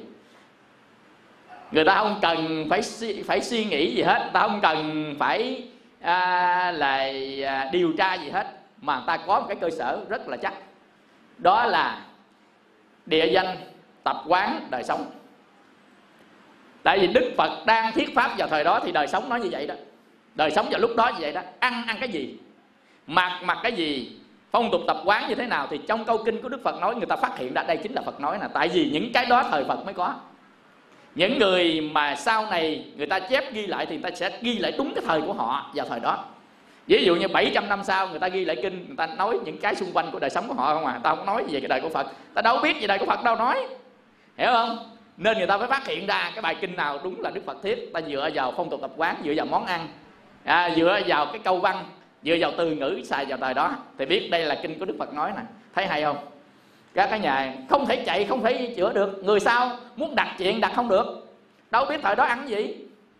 Chỉ có nhà nghiên cứu người ta khai quật lên ta mới biết được vào thời đó ta xài chữ gì, ăn như thế nào, phong tục tập quán thế nào. Ta cọ ngược qua lại với những cái bản kinh thì ta biết cái bản kinh nào đúng là thời Đức Phật chế thiết cái chân lúc đó. Hiểu không? Hiểu chỗ này chưa? Mấy cái nhà khoa học ghê gốm lắm, chứ phải đơn giản đâu, đừng có qua mặt người ta, mắc công lắm. Cho bây giờ mình chế ra bài kinh đó, tôi viết hay lắm, tôi nói tôi thiết đó, người ta cầm lên ta biết liền, ý nghĩa hoàn toàn giống Phật luôn. Nhưng mà ta biết mình đi viết đó. Tại sao? Tại mình viết câu văn bây giờ, mình viết những cái phong tục tập quán bây giờ, câu kinh gì đang nói lên vi tính độ trọng. Thời Phật có biết chữ vi tính đâu nói, mà mình cố ý nói vào thời Đức Phật lại nói không được, là tại đâu biết thời Đức Phật ta diễn ra gì đâu nói. Ví dụ bánh thuộc tô, thuộc tô là gì mình đâu có biết đâu. Bây giờ mình đang nói là ăn bánh cam, bánh còng. Bánh cam còng đời sau này mới có, ông này viết sau này chứ không phải viết vào thời Phật. Nên Đức Phật là gì? Tỳ kheo là sáng khắc thực được cái bánh à, mà à, cái gì tô đó, thuộc tô. Như vậy mình biết là thời thời đó ta ăn bánh đó là đúng rồi, đúng rồi. Cái này nè, không phải một cái đó không, mà cả ngàn cái xung quanh như vậy đó, người ta mới điều tra ra được cái bài kinh đó là chính Đức Phật thuyết. Hay chưa? Mà người ta điều tra trong kinh Pali đó là nhiều cái phần đó nhất, rồi tới kinh A, A, A Hàm là kinh Sanskrit, rồi tới phần của Hán Tạng. Nên lấy kinh Pali và kinh Sanskrit ra làm gốc, rồi tới Hán Tạng và Anh Văn á, để chúng ta cọ lại, so sánh lại thì nó sẽ ra được cái chất. Bỏ từ ngữ ra đi, chất gạn lọc nó lại, giống hệt như chiết ký nghệ ra được viên thuốc. Ví dụ như đó mình chiết sức theo kiểu đó thì lại là ra. Đây là những phương pháp chiết sức nè, nó đã ra được cái này nè. Rồi sẽ nói cho quý vị là cái nào ở trong, nằm trong bài kinh nào luôn, nằm ở bài kinh nào, số mấy, trang mấy, nó nằm chỗ nào luôn. Phải không quý vị? Nên quý vị đừng có lo, từ từ thầy sẽ lên cái bản đồ nói từng cái ý đó nằm bài kinh nào, số mấy, số mấy. Giờ chưa nói, nói quý vị rối. Sau này chúng ta học cho nó thông thông một chút xíu đi, rồi thầy sẽ nói từng cái trong bài kinh nào, rồi về mình ghi lại, mình tra bài kinh đó trên mạng internet, mình đọc lại. Trên internet nó có hết đó, mà tại vì mình không biết cái bài kinh đó thôi. Như vậy thì cái thân kiến nghi về giới cấm thủ. Thân kiến là kiến chấp do thân, là tại vì chúng ta không có quán thân nên cho chúng ta kiến chấp vô thân. Tại vì chúng ta không có rõ sự vận hành của thân và tâm nên mình mới nghi. Nghi biết này phải không, biết đúng không, tu đúng như vậy còn gì nữa đâu nghi. Đức Phật là ngồi vậy, chéo chân vậy, làm vậy vào được sơ thiện. Sơ thiện trạng thái vậy đâu, ngài làm y chang vậy đó, ra được đó đó. Còn đâu nghi, thực tại còn đâu nghi. Bây giờ ví dụ như Đức Phật nói là dục là nguyên nhân để chúng ta đau khổ, nên chúng ta tìm cách ta đoạn dục. Theo cái giáo pháp Đức Phật dạy, đoạn được dục ta thấy đúng rồi, không còn khổ nữa. Vậy Đức Phật nói đúng rồi. Đó là kinh Phật rồi còn gì nữa. Hiểu không? Nên nó khoa học vậy đó. Quý vị làm đi, sống theo chánh niệm tỉnh giác đi, một hai năm từ từ từ từ từ từ giật tới giật lui giật xuôi giật ngược, hồi nó thuộc lòng từ từ nó thành thạo, thuần thục thành thạo. Giật roi ngựa cái là muốn đi đi, muốn đứng đứng, muốn nằm nằm, muốn quỳ quỳ, muốn quay trái trái, muốn qua phải qua phải. Mỗi lần thầy có cái máy chụp hình Pratica, máy của Liên Xô, thầy hồi thời sinh viên thầy à, chụp bằng cái máy đó đó. Nói thật á, thầy chụp tới cái độ mà đạo chụp hình đó. Muốn chụp sao, muốn phóng hào quang thì chụp hào quang cho coi, muốn hình tối hình sáng, nghiêng bên ngã bên, hay là pha màu sao chụp cho coi, chụp phim á. gọi là cái đạo chụp hình. Mình sử dụng cái máy nó thuần thục tới cỡ đó, đó mình biết là mở khẩu độ giờ nào, mở khẩu độ nào, cách bao nhiêu mét mở khẩu độ nào, và cái tốc độ mình chụp là tốc độ nào, nghiêng như thế nào, kỹ thuật như thế nào. Cầm lên cốp cốp cốp ban ngày ban đêm không biết, bên trong bên ngoài biết, tấm nào ra tấm nấy, ý ông sao tôi chụp theo vậy đó, y chang vậy luôn đó. Như vậy thì mình học mình cũng vậy, ngũ uẩn của mình, thân và tâm của mình, mình phải sử dụng nó thuộc lào như vậy đó. Và sử dụng nó được gì? Nên thiền là gì? Là nhồi nắng cái tâm mình giống hình như vậy đó, sử dụng được. Bây giờ cái tâm nó sử dụng mình, mình làm theo nó. Bây giờ mình thiền định, mình nhồi cái tâm mình lại, nó làm theo mình. Mình muốn à, bứt dục ra khỏi tâm phải không? Vậy thì mình điều khiển được nó chưa? Điều khiển nó thì bứt dễ hay khó? Quá dễ. Đã gọi là nó như cục bột, mình nắng sao nắng mà. Còn bây giờ nó nắng mình, nó bắt mình đi chửi người ta là mình phải đi chửi người ta, nó bắt mình ghen là phải lấy lưỡi lam gọc mặt người ta, lấy kéo sởn tóc người ta. Có nghĩa là bây giờ mình làm theo tâm. Còn bây giờ mình tu thiền và mình thiền định, mình nhồi nắng cái tâm mình lại, bắt cái tâm phải làm theo mình. Hay là hay chỗ đó chứ. Nếu bắt tâm làm theo mình, mình muốn dục cái nào vô, mình muốn thảy cái nào ra mình thảy chứ. Vậy thì người ta thảy phiền não ra khỏi tâm. Đoạn được lậu hoặc dễ không? Dễ chở bàn tay. Nếu chúng ta thuần thục nó. Đây, nếu muốn thuần thục nó thì chúng ta phải quán tứ niệm xứ. Quý vị hiểu chỗ này chưa? Nó phải có lý do hết á. Và chiều nay chúng ta thực tập cái bài mười sáu hơi thở thiền cũng là thiền tứ niệm xứ đấy. Mà tứ niệm xứ trong thiền định, cái này tứ niệm xứ trong đời sống, hai cái kết hợp với nhau nó sẽ ra. Nên không tách thiền ra khỏi đời sống của mình. Sống thiền và tọa thiền. Tọa thiền nó sẽ hỗ trợ cho cái sống thiền, sống thiền sẽ hỗ trợ cho tọa thiền. Để mà mình hiểu được thân và tâm, và mình làm chủ lấy thân tâm. Mình nhồi sao nhồi, muốn bóc nào ra, muốn bóc nào vô bóc. Ví dụ như ý mình muốn gì? Muốn làm Phật phải không? Vậy làm Phật sẽ bóc cái gì ra? Cái đó là chánh tri kiến sẽ giúp đỡ mình chuyện này. Bây giờ nói là muốn bóc cái gì vô bóc gì thì lúc đó con sẽ bóc phiền não nhảy vô. Đúng không? Bóc phiền não không thảy vô. Không. Tại vì nó bóc theo cái muốn của mình. Tứ như ý túc nè, dục như ý túc, nó bóc theo dục như ý túc. Muốn làm gì? Muốn làm thánh phải không? Thì nó bóc theo kiểu làm thánh. Bóc phiền não vô thì muốn làm phàm rồi, mình đâu muốn làm phàm đâu. Tự nhiên muốn này nè, cái tứ như ý túc á, mình học tới như ý túc nó sẽ hay cái như ý túc đó. Hiểu không? Mình bóc theo cái hướng làm thánh. Nên chúng ta phải có cái cái tâm trước đó, cái tâm định trước. Là mình làm cái gì, mình làm này làm gì. Mình muốn giác ngộ giải thoát không? Thì nó bóc theo hướng giác ngộ giải thoát. Hiểu không? Chứ làm gì sao nó bóc ngược lại được. Chánh tri kiến làm sao nó bóc ngược lại. Vô minh mới bóc ngược lại. Còn chánh tri kiến không bao giờ bóc ngược lại. Nắm cái gì thảy ra là đúng theo cái nguyện vọng của mình đó. Nguyện vọng của mình muốn làm Phật phải không? Vì để nó thảy ra tất cả những cái gì còn trong tâm mà cản trở con đường làm Phật mình, nó thảy ra khỏi tâm mình hết. Đó là tu thiền đấy. Hiểu tu thiền là gì chưa? Chứ không phải tu thiền.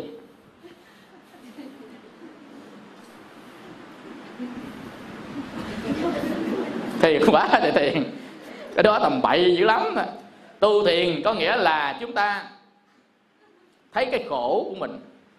Giờ đoạn diệt được khổ. Mà đoạn diệt được khổ là gì? Là giác ngộ. Như vậy thì những cái gì làm cho chúng ta không giác ngộ trong tâm của mình? Mời anh diễn lý. Mời anh ra là diễn lý. Các anh là đoạn diệt. Đoạn diệt cái đó gọi là gì? Gọi là kiết sử, các kiết sử đó. Từ bỏ là gì? Từ bỏ là không bao giờ khởi lên nữa. Từ đây đến lý kiếp gì sao tôi không bao giờ khởi này nữa là từ bỏ. Vậy gửi khỏi tâm mình rồi. Mà bóc cái gì? Bóc cái lậu hoặc nè. Mà lậu hoặc này nè, bóc cái vô minh này nè. Như vậy vô minh diệt, lậu hoặc này diệt, thì người đó chứng được lậu tận thông. Mà lậu tận thông thoát sanh tử luân hồi rồi. Chỉ có con nhà Phật duy nhất trên thế giới vào thời Đức Phật mới thoát được bằng lậu tận này thôi. Là tại sao? Tại có chánh tri kiến. Có nghĩa là mình biết được lậu tận là nguyên nhân để khởi vô minh, và nguyên nhân của vô minh là khởi lậu hoặc. Nên hai cái này người ta nhắm người ta tu. Mà nhắm tu đó là cái con đường của Phật nè. Đây là con đường độc nhất. Có một con đường đi vào bất tử. Cái quyển tụng hồi sáng đó. Hết cơm hết cháo của nhà chùa mới soạn được cái quyển này. Hiểu không? Chứ không phải là tự nhiên soạn ra ra ra ra ra. Vậy không phải là tưởng. Không phải là cái tưởng của thầy soạn. Không phải là mình đặt chuyện nó ra để soạn, nhưng mà đây là cái con đường mình gom từ trong kinh mà Đức Phật dạy cái đạo lộ. Đạo lộ này, đây là đạo lộ duy nhất, không có con đường thứ hai. Ai có con đường thứ hai thua liền đó. Ai nói con đường thứ hai là người ta đặt chuyện ra đó. Nên có cái cô Phật tử là thầy ơi thầy, sư phụ của con tìm ra con đường hay hơn con đường của Phật Thích Ca. Con đường này là cao cấp hơn, Phật Thích Ca thiết cũ rồi, còn giờ con là con đường mới. Mình mới ngồi mình cười, muốn bể bụng luôn á. Cười gì? Đức Phật là đấng toàn trí, toàn tri. Bây giờ gọi là toàn tri là cái gì cũng biết hết này, hơn cái người mà biết hết. Bằng thôi chứ sao hơn. Anh học so sánh sao vậy? Có học tiếng Anh không? So sánh bằng, so sánh hơn, so sánh nhất. Đức Phật chỉ có so sánh nhất thôi, the best thôi. Đức Phật là so sánh nhất. Tại sao? Đức Phật là người khai đạo, dẫn đạo. Chúng ta đi theo sau thôi, vì chúng ta đâu thể so với Phật được. Đức Phật là người đầu tiên khai sáng ra, tìm ra thấy được dẫn mình đi. Là bậc khai đạo, bậc dẫn đạo, bậc hướng đạo, bậc dạy đạo, bậc chứng đạo. Còn mình ra mới theo con đường đó mình đi. Như vậy Đức Phật là con chim đầu đàn bay trước. Vì mình so sánh với Phật à? So sánh về mặt nhận thức thôi, chứ không thể so sánh về mặt đẳng cấp. Đẳng cấp là Phật phải đẳng cấp nhất. Còn mình nhận thức, ví dụ chúng ta lậu tận thông thì Đức Phật cũng lậu tận thông, bằng về cái nhìn gọi là chi kiến Phật. Nên đó, trong Kinh Pháp Hoa đó là Đức Phật đến đây khai thị chúng sanh nhộ ngập Phật chi kiến. Chi kiến là cái biết cái thấy của Phật sao, thì khai thị chúng sanh thấy biết y vậy là bằng với Phật về mặt nhận thức. Hiểu không? Nhưng mà không bằng với Phật về mặt đẳng cấp, có nghĩa là chúng ta không có viên mãn các cái cấp khác, mà chỉ mặt nhận thức để thoát luân hồi thì chúng ta bằng. Nếu chúng ta đắc được quả La Hán, đoạn diệt địch lậu lậu hoặc. Hiểu không? Nên Đức Phật nói là Đức Phật là vị A La Hán chánh đẳng chánh giác. Còn các vị A La Hán sao? Là các vị A La Hán trí tuệ. Bằng trí đắc quả La Hán, còn ngài bằng chánh đẳng chánh giác đắc A La Hán. Nên ngài trở thành the best là so sánh nhất. Nên bây giờ cái so sánh nhất mà mình hơn cái nhất, đại gì đó, vô gì đó, bắt đầu người ta đặt ra những cái mà hơn cái nhất này nè. Đã gọi là nhất mà hơn cái nhất là cái số mấy, số không. Nên ai mà so sánh hơn cái the best này, hơn cái nhất này, đó là người con số không. Nói thẳng luôn á, đó, đó là một số không đấy. Ngoại hạng, không có hạng nào hết. Nên đem con số đó mà so với con số nhất người ta. Nên Đức Phật là đến toàn tri, mà nói là hơn cái toàn tri. Toàn tri là cái gì cũng biết, tri là biết. Toàn tri là cái gì cũng biết. Cái người biết hơn cái gì cũng biết là biết làm sao? Cái người mà biết hơn cái gì cũng biết là biết làm sao? Ngụy biện, bằng thôi. Nên Đức Phật nói là ta là Phật đã thành, chúng sanh là Phật sẽ thành, cũng như ngang với Phật về mặt nhận thức, bằng nhau vậy thôi. Mà nói so sánh bằng cũng khập khểnh thôi. Bằng nghĩa là gì? Tức là ví dụ như người này đoạn hết lậu hoặc, người kia cũng đoạn hết lậu hoặc, thì tạm gọi là bằng của từ thế gian thôi, chứ nó đâu có cái đưa ra ở đây đâu mà bằng với thấp, mà chỗ giác với mê thôi. Hiểu không? Mà thế gian mình có tâm hơn thua nên cho bằng, cho thấp, cho hơn, cho cao, chứ thực ra là chỗ giác với mê thôi gì đâu. Vì lý do đó mà ta phải quán tứ niệm xứ. Tứ niệm xứ là gì? Là bốn cái pháp mà nó vận hành cả cái vũ trụ này, gọi là tứ niệm xứ. Nên khi mà quán tứ niệm xứ có nghĩa là chúng ta đưa tâm đến, chúng ta tư duy thẩm sát bốn cái pháp đang vận hành của vũ trụ. Thay vì sau này chúng ta mới biết nó, bây giờ chúng ta livestream nó, nó đang diễn ra. Muốn biết được trong tương lai thì hiện tại nó đang diễn ra như thế nào, thì tương lai nó sẽ là kết quả của cái đó.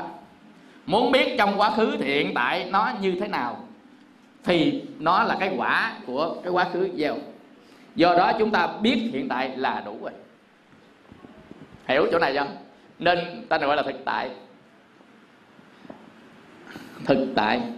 Các cái nhà sư thiền nổi tiếng thế giới như ngài Ajahn Chah, à, hoặc là à, à, ngài à, cái gì su su gì đó, thì ngài nói là giá trị của thực tại, sức mạnh của thực tại. À, dần dần tại sao?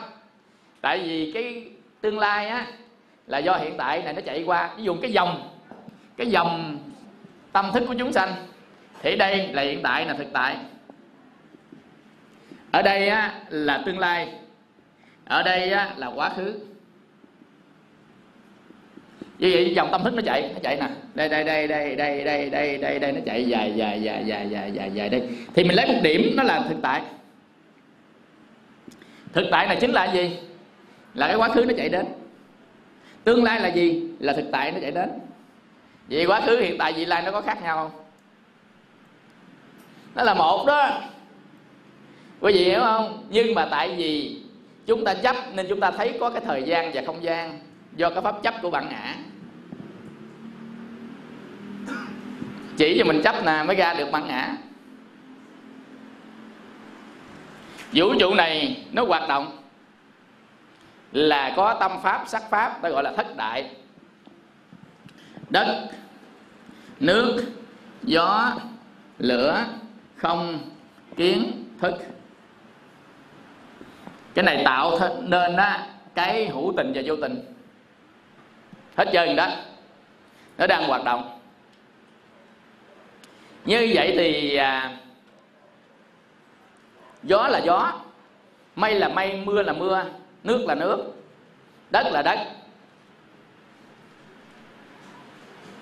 Nhưng vậy mà mình á, nói mình khác với cái bàn này.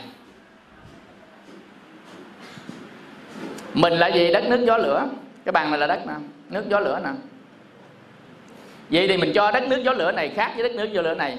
Cái gì cho nó là cái đó? Chấp. Chấp gì? Chấp ngã. Chấp ngã là chấp cái ta.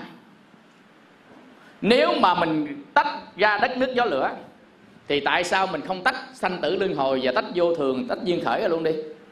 Duyên khởi là nhân duyên có này sanh cái kia đó, duyên khởi đó. Duyên khởi. Rồi nhân quả. Rồi uh, vô thường.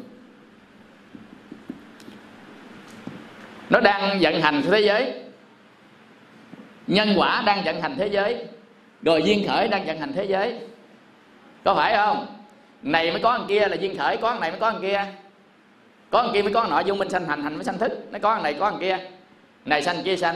Rồi nhân quả, làm nhân mới gặp quả. Rồi á, là vô thường. Làm thay đổi liên tục liên tục. Bây giờ tự mình tách ra khỏi cái cái cái thế giới mà mình không tách ra khỏi cái thế giới. Cái thế giới nó vận hành nè. Nó là luân hồi. Nó là vô thường, nó là nhân quả, nó là duyên khởi. Nhân quả nghiệp báo. Nên là của thế giới phải không? Đâu phải của mình.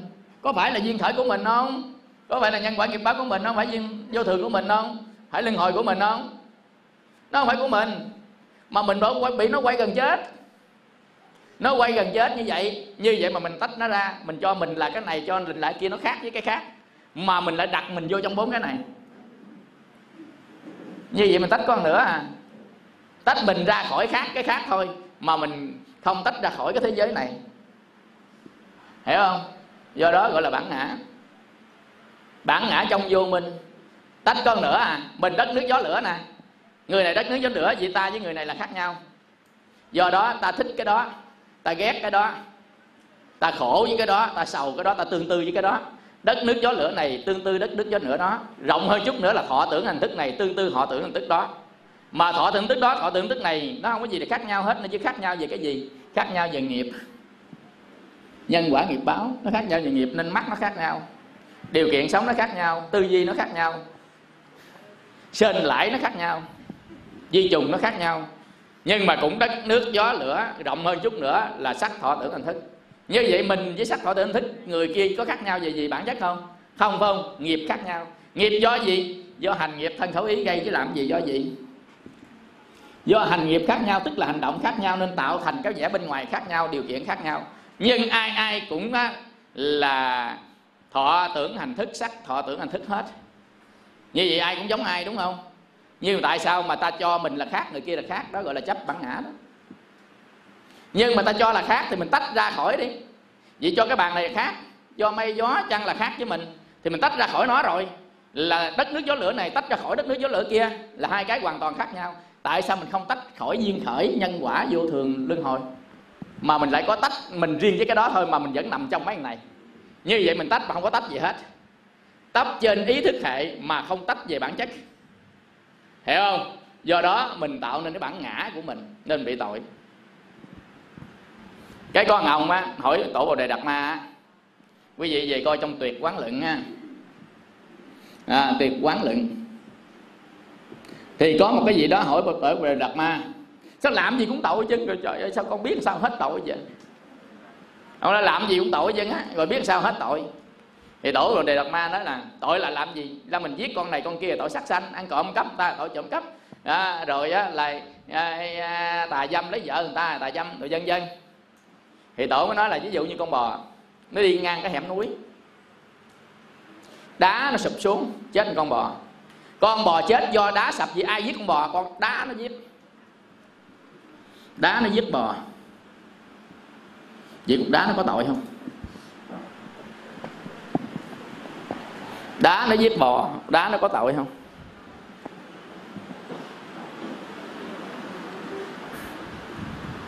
Có ai bắt tội cục đá không? Có ai bắt nhốt cục đá không? Sao mình giết con bò bắt nhốt mình? Mình cãi à? Sao bắt giết con bò nhốt mình? Tại vì mình cho mình làm mình, mình có cái bản ngã làm mình. Nên Tổ nói là nếu mình là mình, dầu giết con kiến nó cũng thưa mình được nữa. Nếu mình là mình thì dầu cho giết con kiến cũng thành tội. Có mình thì có tội, không có mình lấy đâu ra tội? Như vậy không có mình thì Pháp nó vận chuyển theo Pháp của vũ trụ. Nó dẫn gió, dẫn mây, dẫn đá, đổi đắt lăng. Ví dụ như ăn cắp ăn trộm, mình ăn cắp ăn trộm có mười ngàn, hai mươi ngàn thôi bị bắt ở tù. Nguyên cơn bão nó lấy cả nhà cửa người ta, nó lấy sạch bách, không còn miếng nào luôn. Bắt cơn bão ở tù đi. Như vậy cái cơn bão đó nó là Pháp của vũ trụ. Đất là đất, nước là nước, lửa, gió là gió. Nó vận hành theo cái tự nhiên của vũ trụ thì nó không có ngã. Còn mình vận hành theo ý mình, vận hành theo khẩu mình, vận hành theo thân mình, mình có ngã. Mình có ngã lập tức có tội trộm cướp. Nên tới vô ngã là mình thoát được nghiệp đó. Vô ngã là gì? Là trở về với dạng Pháp. Đất về với đất, nước về nước, gió về gió, lửa về lửa, mây về với mây. Tất cả các cái đừng có chấp vào mình nữa, hãy thả nó về dạng Pháp. Tại vì chúng ta đang nằm trong các quy luật này, nằm trong dạng Pháp. Mà chúng ta chống lại dạng Pháp. Bây giờ ví dụ như á, mình chửi người ta, giờ ta chửi lại, mình chịu không? Không chịu không? Nổi sân không? Chống lại. Vì mình nằm trong vũ trụ, chống lại vũ trụ. Vì mình tách ra khỏi vũ trụ rồi. Mà mình tách ra khỏi quy luật vận hành vũ trụ, mình tạo thành bản ngã mình thì mình chỉ có đè bẹp chết mà thôi. Có nghĩa là mãi mãi mình tách ra khỏi nó thì nó sẽ đánh lại mình. Tại vì mình chính là nó mà mình không biết mình là nó, nên mình chống lại nó. Chống bão, chống nhiệt độ. Nhiệt độ đây nóng quá, chống lại nó. Nhưng mình nổi sân là này là chống lại chứ nữa, chống lại nó. Nên từ cái đạo lý này nha, bị dứt biện ma đè. Biết ma đè không? Lại chỗ nào mà lạ lạ coi chừng à. Thầy đi qua bên Nhật là bị giọng đó. Nói chung là cái này cảm giác thôi. Tự nhiên mình mệt quá, mình nằm xuống, tự nhiên thấy cái bóng sẹt ra, đè xuống. Rồi ra đè ai? Đè ông thầy cũng đè ta. Đè phải lựa mấy cái ông ở dưới đó đó, ông tưng nữa là đè. Thấy không? Trời, ông thầy mình cũng đè. Mình chống lại, ban đầu mình chống lại, mình chống gồng lại, mình thoát nó ra. Mình nhớ lại kinh của Phật. Đức Phật là các Pháp hay giả về Pháp. Thân này không phải là mình, không phải là của mình, không phải là tự ngã của mình. Đất nước gió lửa hay giả về đất nước lửa, muốn đè ai đè đi, buông tay. Vừa buông cái bột mất tiêu liền. Mấy lần trước á, mấy năm trước á, thầy niệm Phật dữ lắm. Nam mô Phật, Nam mô Phật, mình chống lại nó mà câu niệm Phật đến chỗ tan nó mà. Nam mô Phật, mà sao ngủ mà cũng khôn nha. Ngủ mà niệm Phật cũng lia lịa. Nam mô Phật, Nam mô Phật, Nam mô Phật, cỡ chừng năm ba phút sau nó tan từ từ từ từ từ. Còn đằng này thầy tác ý, thầy buông một cái mẫu nó tan liền tại chỗ đó, khỏe re luôn, nhúc nhích được luôn, không có cần gì làm gì hết. Có nghĩa là không phải là mình, mình buông đi, ai muốn làm làm đi. Ý. À, vậy con ma này là con ma từ trong ý của mình chứ không phải là con ma thiệt ở ngoài. Từ trong ý mình á. Đau cũng vậy, khổ cũng vậy. Hãy buông đi. Buông là như vậy đó, chứ không phải buông là kêu buông, buông lại vì mình hiểu. Đây là đất, đây là nước, đây là gió, đây là lửa, đây là không kiến và thức, thọ tưởng hành thức. Cái này là của vũ trụ mà nó đủ duyên nó hợp lại thành mình thôi. Bây giờ ví dụ như á, cái xe đạp, cái bông này nó đủ duyên nó hợp lại thành cái bông, mình gã nó ra từng món, món nó hết cái bông. Như vậy mình cũng vậy, nó đủ duyên cha mẹ, đủ duyên gì thích ấm thì nó tạo thành mình, chứ thật ra nó đâu phải là cái mình. Khi rã ra rồi nó cũng trở về với vũ trụ. Như vậy thì tác ý rã nó ra trở về vũ trụ, thì người đó tác ý tới vô ngã. Vô ngã có nghĩa là mình hiểu nó không phải là mình. Nên Đức Phật dạy ba cái pháp quán này là pháp quán chung thực quán. Ai quát quán này liên tục là ít khổ, ít hoạn, ít khổ, ít xui, ít sợ. À, đây không phải ta. Bất kỳ gì cũng vậy ha. Sắc thọ tưởng hành thức, phiền não gì cũng vậy, dân quán đây không phải ta. Đây không phải của ta. Đây là kinh Pali này nha. Đức Phật dạy cho thánh đệ tử Phật để mà quán, để mà đi vào thiền tập. Đây không phải là tự ngã của ta.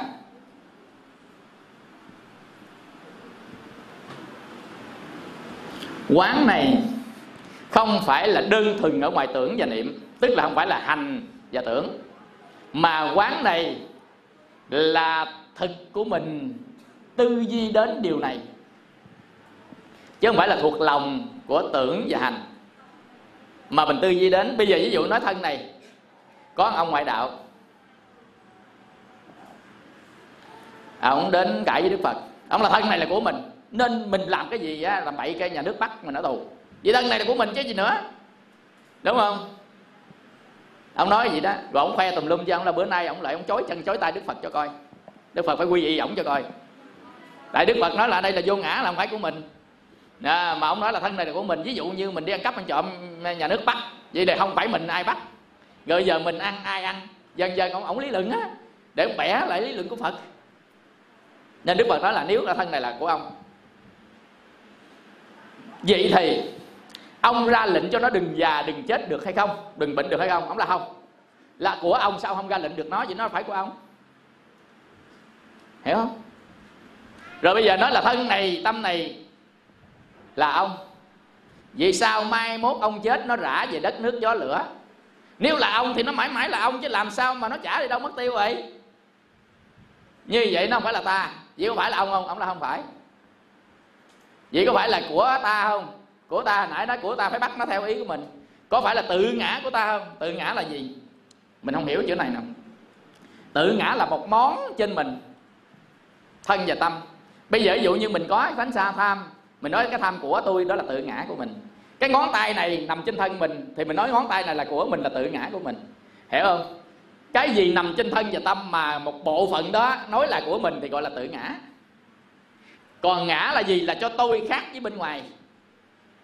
Còn của ta là gì? Là sở ngã là gì? Là cái bên ngoài thuộc cái của mình. Vậy là ta, của ta và tự ngã của ta. Hiểu chỗ này chưa? Hiểu mà hiểu được pháp. Không hiểu hỏi liền, tương tác hỏi liền.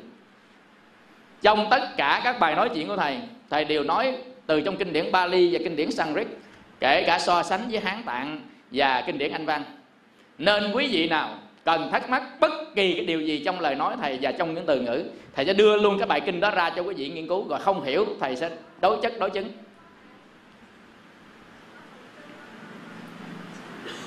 Bất kỳ từ nào, bất kỳ ý nào, cho là quý vị vấn đáp trực tiếp luôn, và vấn đáp trực tiếp lên sở hành luôn.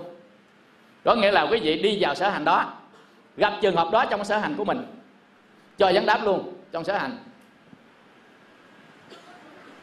Vậy thôi chứ còn gì nữa. Không lấp la lấp liếm gì hết. Thực pháp là vậy đó, gọi là thực pháp. Và một người tu có bát chánh đạo, trong đó có chánh ngữ, không nói dối, cho quý vị vấn đáp, kể cả vấn đáp trong pháp học và vấn đáp trong pháp hành.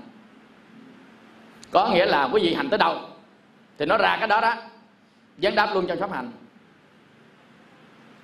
Hiểu này không?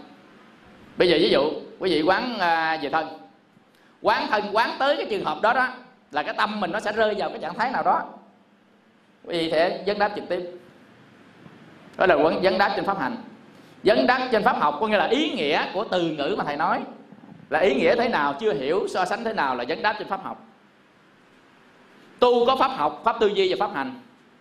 Pháp học là chúng ta học hiểu, tư duy là chúng ta đưa pháp học hiểu đó để đi vào trong pháp hành, và pháp hành là chúng ta qua thân khẩu ý mình hàng ngày hoạt động là pháp hành. Từ cái pháp học, pháp hiểu, pháp hành, ba pháp hỗ trợ nhau mới trở thành pháp chứng đắc. Đây là con đường độc nhất, đây là con đường duy nhất, không có con đường nào khác về con đường của tâm thức. Nên quý vị phải hiểu cặn kẽ, hiểu thông thuộc, chất vấn, nhồi nắng, bươi tìm, thậm chí bươi móc ra những lỗi nhỏ nhặt ở trong pháp. Để chi? Để phá tan cái chữ này của mình, để có lòng tin bất động. Trước khi chết phải có lòng tin bất động với Tam Bảo, cho quý vị đào bới ra luôn đó. Khi đào bới hết những cái sở nghi rồi là chúng ta sẽ được tịnh tính. Đây, tịnh tính, tin trong thanh tịnh. Đây, con của Phật thật sự thánh đệ tử tịnh tính. Nên về phải đặt câu hỏi. Nếu không hiểu chỗ nào, đặt câu hỏi. Bữa sau hỏi tiếp, đây chiều hỏi tiếp. Đặt ra ghi giấy ra ngoài đi, rồi giơ tay lên hỏi trực tiếp cái đó là cái gì, như thế nào, làm cái gì, được như thế nào. Có thể đánh ngược và lại, lật úp, lật xuôi, lật ngược, giống hệt nắm cổ một cái con dê. Trong kinh đó Đức Phật dạy đó, nắm cổ con dê, dặn tới dặn lui, dặn xuôi dặn ngược. Nắm cổ con cừu, dặn tới dặn lui, dặn xuôi dặn ngược. Thì pháp cũng vậy, mình nắm, mình dặn tới dặn lui, dặn xuôi dặn ngược, có quyền đó quý vị. Để chi? Để phá chữ này. Thằng này là kẻ thù của bao đời bao kiếp của chúng ta. Chính cái chỗ đó nó làm cho chúng ta hoang mang, lo sợ, sợ hãi, bắt đầu này chộp đầu kia, sanh ra trạo cử, sanh ra trạo hối, trạo hối tâm, trạo cử trong thân, và sanh ra phóng dật. Do đó mà khi tu tập á, quý vị phải đoạn này. Đây là cái ông kiết sử và ông truyền cái che tâm và cột tâm của mình cũng tới này. Tham sân nghi, thân kiến, giới cấm thủ là năm cái để mà chúng ta đắc được quả bất sanh. Rồi năm cái truyền cái: tham sân nghi, hôn trầm thủy miên và trạo hối. Trong đó có nghi, hai cái đều có dính nghi này hết. Mà nghi có nghĩa là không hiểu pháp. Mà hiểu pháp này không phải hiểu trên cái lý luận, mà hiểu pháp này là trên hành pháp, trên đó là lý luận pháp, lên lý thuyết pháp. Nên chúng ta phải về nghiên cứu thật kỹ, coi kinh thật kỹ, rồi áp dụng đời sống thật kỹ. Những cái gì nó ghi lại những cái phần đó, rồi chúng ta có thể là hỏi trực tiếp. Khi hỏi trực tiếp mình sáng tỏ ra được quý vị, chúng ta sẽ có cái tâm hỷ và kinh an.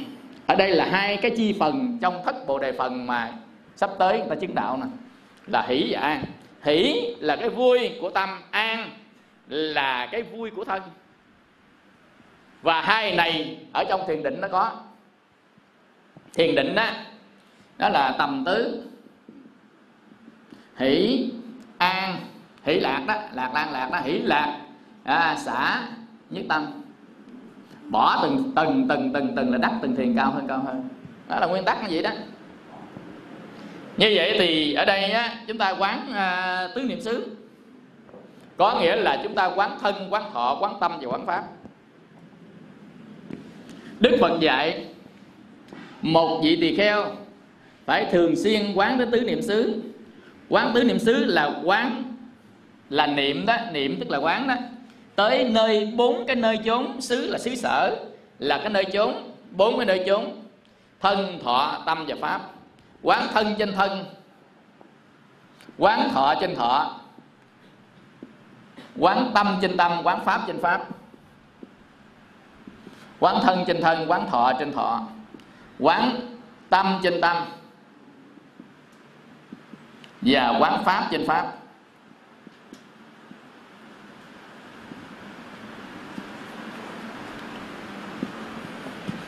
Bữa nay chúng ta học về kinh Tứ Niệm Xứ qua. Hai buổi nữa chúng ta học về Đại Niệm Xứ. Đại Niệm Xứ có nghĩa là một cái bài kinh cũng là tứ niệm xứ, nhưng mà quán thuần thục hơn, quán chi tiết hơn, quán sâu hơn, rộng hơn để chuẩn bị đi vào thiền định, là phải học cái bài kinh Đại Niệm Xứ. Còn ở đây chúng ta học về bài kinh Tứ Niệm Xứ thôi, à, để nắm thôi. Vậy tứ niệm xứ là gì? Là thân, là thọ, là tâm, là pháp. thân của mình nó chứa cái gì? Thân nè, thứ nhất là quán thân, có nghĩa là mình ngồi, mình đưa tâm đến, đi đưa tâm đến, đứng đưa tâm đến, lúc nào mình nhớ tới nó đưa tâm đến, có nghĩa là niệm. Là niệm nó niệm là gì? Là đưa tâm đến. Mà là chánh niệm là niệm tới những cái nơi mà đưa cho mình đến đau khổ và sanh tử, thì đó được gọi là chánh niệm. Như vậy thì chúng ta đưa tâm đến thân của mình. Thân mình gồm có gì? Tứ đại, đúng không? Thân mình tứ đại. Thân mình nằm trong ngũ uẩn, đúng không? Thân mình có chứa căn. Chúng ta này quán nhiều thôi. Còn chúng ta đại niệm xứ chúng ta quán thêm nữa. Đại niệm xứ quán thêm á, là sát chết, quán thêm bất tịnh, là đại niệm xứ á. Đoạn về ta quán tứ đại, quán ngũ uẩn và quán căn. Đó là quán thân trên thân. Quán có nghĩa là gì? Là niệm. Tứ niệm xứ là bốn cái cần niệm tới thì người ta gọi là quán. Niệm tới, niệm tới là đưa tâm đi đến phân tích cái đó, hiểu cái đó, rõ ràng cái đó. Về cái gì? Về duyên khởi. Về duyên khởi có nghĩa là tập khởi, tập khởi của thân, diệt của thân, đoạn diệt của thân á, diệt của thân. Rồi đó là ngọt ngào của thân và nguy hiểm của thân. Cuối cùng là xuất ly của thân.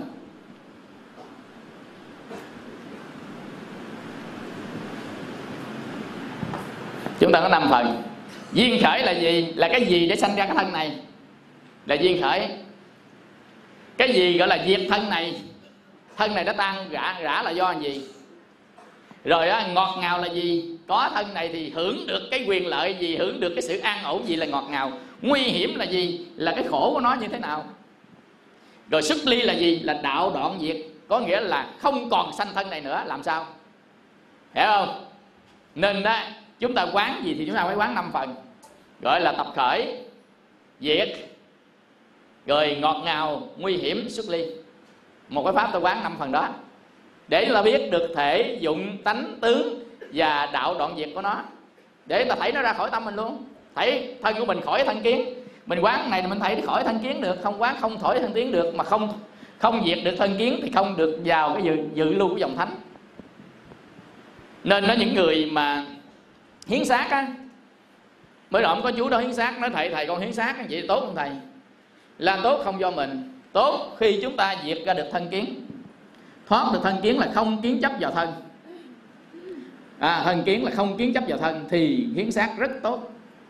Nghĩa là chúng ta được cái phước của cái xác thân này hôi thối đáng lẽ dục bỏ, mà giờ cho người ta làm phước.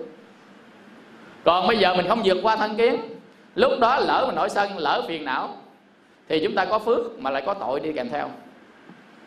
Hiểu không? Do đó khi mà chúng ta quán à, chúng ta hiến cái xác này thì chúng ta phải quán cái thân này, cái thân của thân này là thân tứ đại thế nào, sanh thế nào, diệt thế nào, buông bỏ thế nào. Thì lúc đó chúng ta có hai cái phước. Một là công đức của vượt qua thân kiến, hai là cái phước của chúng ta hiến được cái xác này. Nó nghĩa là phước hữu lậu và vô lậu đều có hết. Coi chừng á, chúng ta được cái phước hữu lậu mà chúng ta bị dướng vào cái vô lậu. Cái này là cái rõ ràng thôi. Nên đó, chúng ta khuyến khích là hiến, hiến xác, nhưng mà phải tập lìa bỏ từ đó nó cái thân kiến, có nghĩa là không chấp vào thân nữa, ai muốn làm gì làm. Thì lúc đó, đó chúng ta sẽ được hai cái phước nha. Cái này là mình mình biết, mình quán rồi tự nhiên mình sẽ có cái quyết định của mình. Đó, như vậy á, thì cái thân tứ đại à, là gì? Gọi là tứ đại chủng. Đất nước gió lửa hợp thành. Tập khởi cái thân tứ đại này. Tại sao có thân tứ đại này? Là tại vì có đất nước gió lửa. Hiểu không? Đó là tập khởi. Tập khởi là cái duyên khởi. Tại sao lại có thân tứ đại này? Là tại vì có đất, có nước, có gió, có lửa hợp lại, còn bay nó lại thì nó sẽ thành cái thân của mình. Lấy cục đất, lấy miếng gió, lấy nước lửa hợp lại thành cái thân của mình. Rồi bây giờ á, thân của mình á là nuôi thân của mình bằng cái gì? À, tất nhiên là tập khởi được, phải không? Rồi bây giờ nuôi thân bằng cái gì? Nuôi thân bằng thức ăn. Nuôi thân mình bằng thức ăn, nuôi thân mình bằng thức ăn. Thức ăn là gì? Là đoàn thực. Đoàn thực là nuôi thân bằng thức ăn là đoàn thực. Nó có bốn cái thức ăn. Nuôi tâm bằng ba thức ăn, nuôi thân bằng một thức ăn. Nuôi tâm bằng xúc thực, thức thực, tư niệm thực. Trong vũ trụ này chỉ có bốn cái loại thức ăn thôi, kể tất cả các cảnh giới từ cõi trời xuống tới địa ngục đều ăn bốn thức ăn này. Cõi này ăn thức ăn này, cõi kia ăn thức ăn kia, từ cõi trời tới địa ngục. Như vậy thì mình ở đây ăn đoàn thực. Đoàn thực có nghĩa là ăn bằng từ miệng đi vào các chất dinh dưỡng, gọi là đoàn thực. Xúc thực có nghĩa là phải tiếp xúc. Tiếp xúc bằng nhiều hình thức, có thể nhìn, có thể nghe, có thể sờ, có thể nếm, có thể ngửi, thì đó gọi là xúc thực. Rồi thức thực có nghĩa là nhu cầu để biết về đối tượng. Cái đối tượng để ăn đó mình biết rõ gì đó là mình thỏa mãn à. Bây giờ ví dụ như á, cái thân chung ấm đi, biết người ta cúng cho mình, cúng cái gì đó, biết cái thỏa mãn cái rồi xong đó, hiểu không?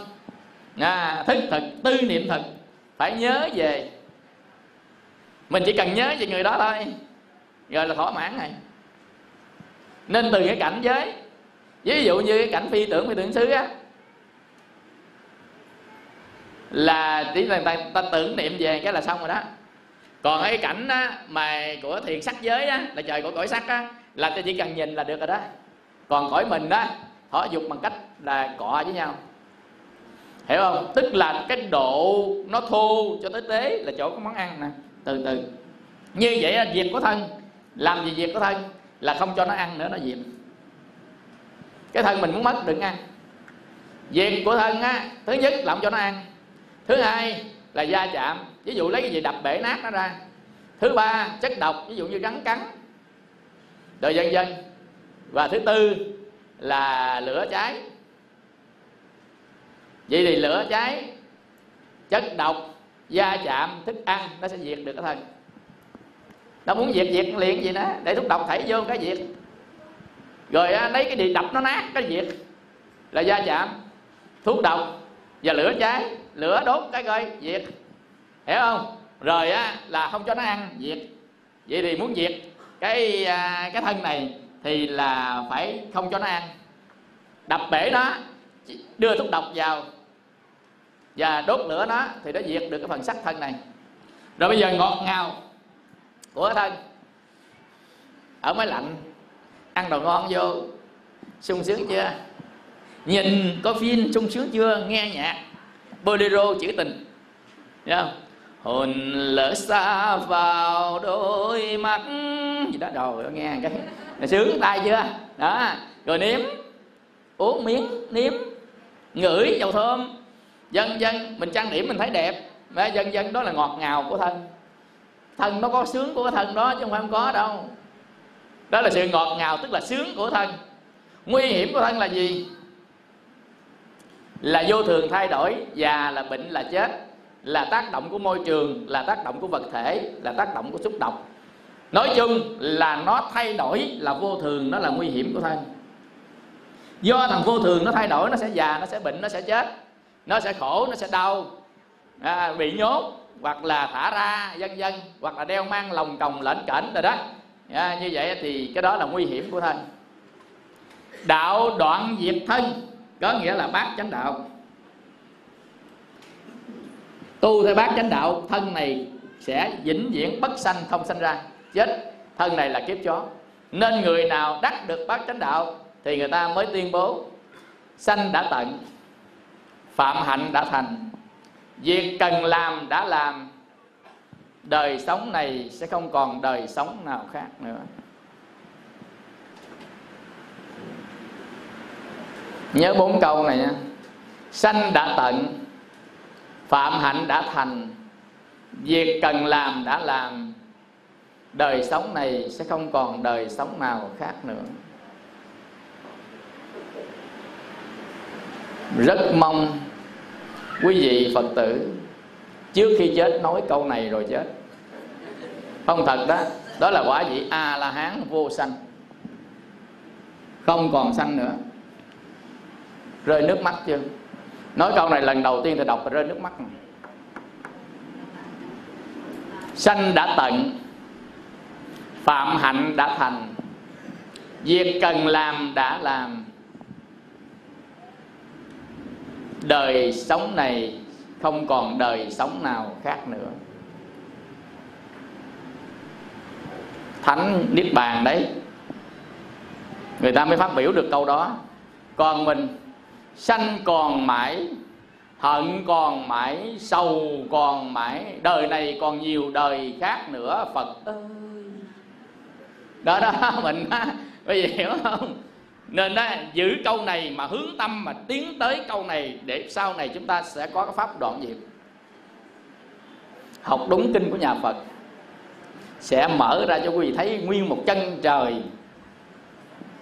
Đừng có nghe người ta dùng tưởng, người ta nói cái này nói cái kia, rồi ở đầu mình sanh ra lung tung trong tâm. Phải bám kinh, học phải bám kinh. Và từ bám kinh đó mình so sánh, mình lấy cốt tủy là mình học, rồi mình thực hành thấy đúng vậy mình đi tới, đi tới, đi tới, đi tới, đi tới. Không có sai đâu. Nói là không có sai là không sai mà. Chắc chắn luôn, mách xua luôn á. Mình đã dám gọi từ mách xua mà. Ừ. À, mách xua hả? Mách đây phải không? Mách cờ hả? À, mách xua. Chắc chắn chăm chăm. Mách xua. Ai nói chữ mách xua là người đó niềm tin bất động đối với Tam Bảo đó. Còn không có mách xua là không có bất động đâu á. Là phải chứng được tứ dự lưu phần, bốn dự lưu phần là người đó mách xua. Mà muốn mách xua phải có chánh kiến, biết được mấy cái này nè. Như vậy thì cái thân à, ngũ uẩn à, tứ đại. Vì tứ đại đất nước gió lửa hợp thành, mà đất thiếu chút dư chút, nước thiếu chút dư chút trở bệnh viện, lửa thiếu chút dư chút trở bệnh viện bất hòa.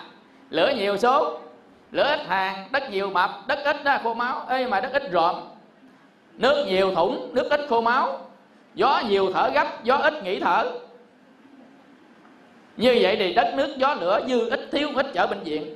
Nên người nào chở bệnh viện không cần phải nói ba má tôi bệnh gì hết á. Thầy ơi, má ba con bị dư cái gì đó, thiếu gì đó là thầy biết rồi. Là ổng dư lửa thầy ơi là biết ổng sốt rồi đó. Là ổng thiếu lửa thầy ơi là biết ổng bị hàn chở bệnh viện rồi đó. Hiểu không? Như đất nước gió lửa dư món thiếu món chở bệnh viện. Mất một món. Đây.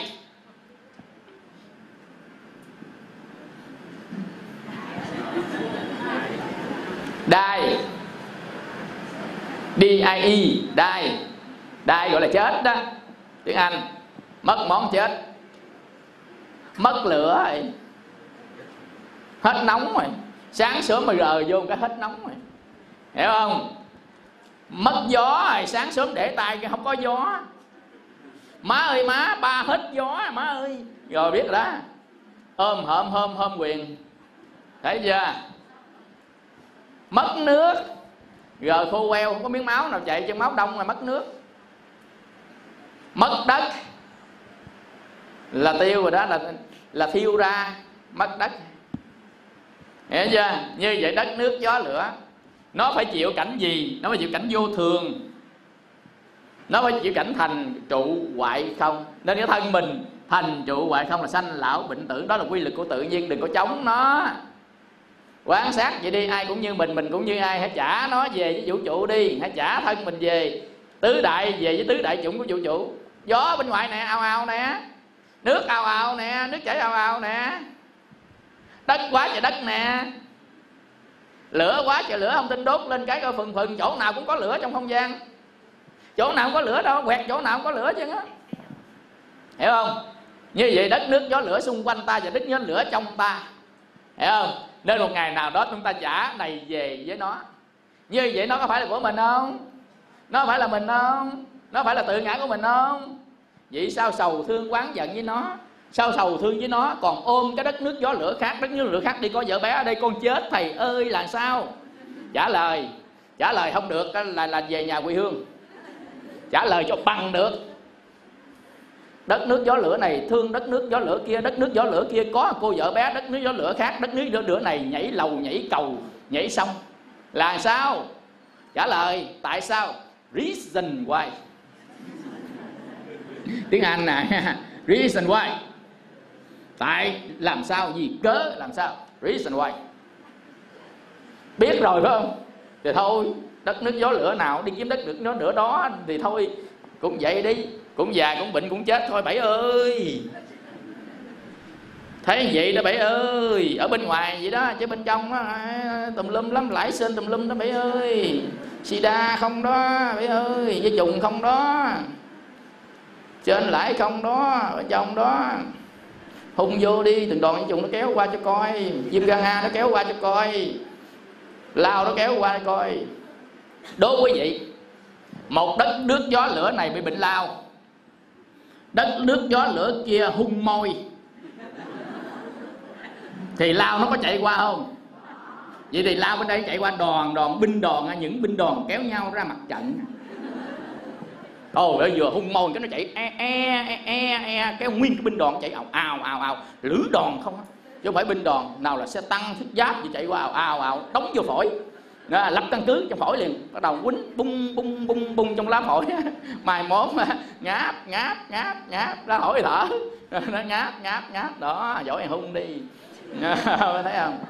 Nên trước khi hung thì phải kiểm tra, thứ nhất viêm gan A, thứ hai Ebola, thứ ba cảm cúm, thứ tư lao.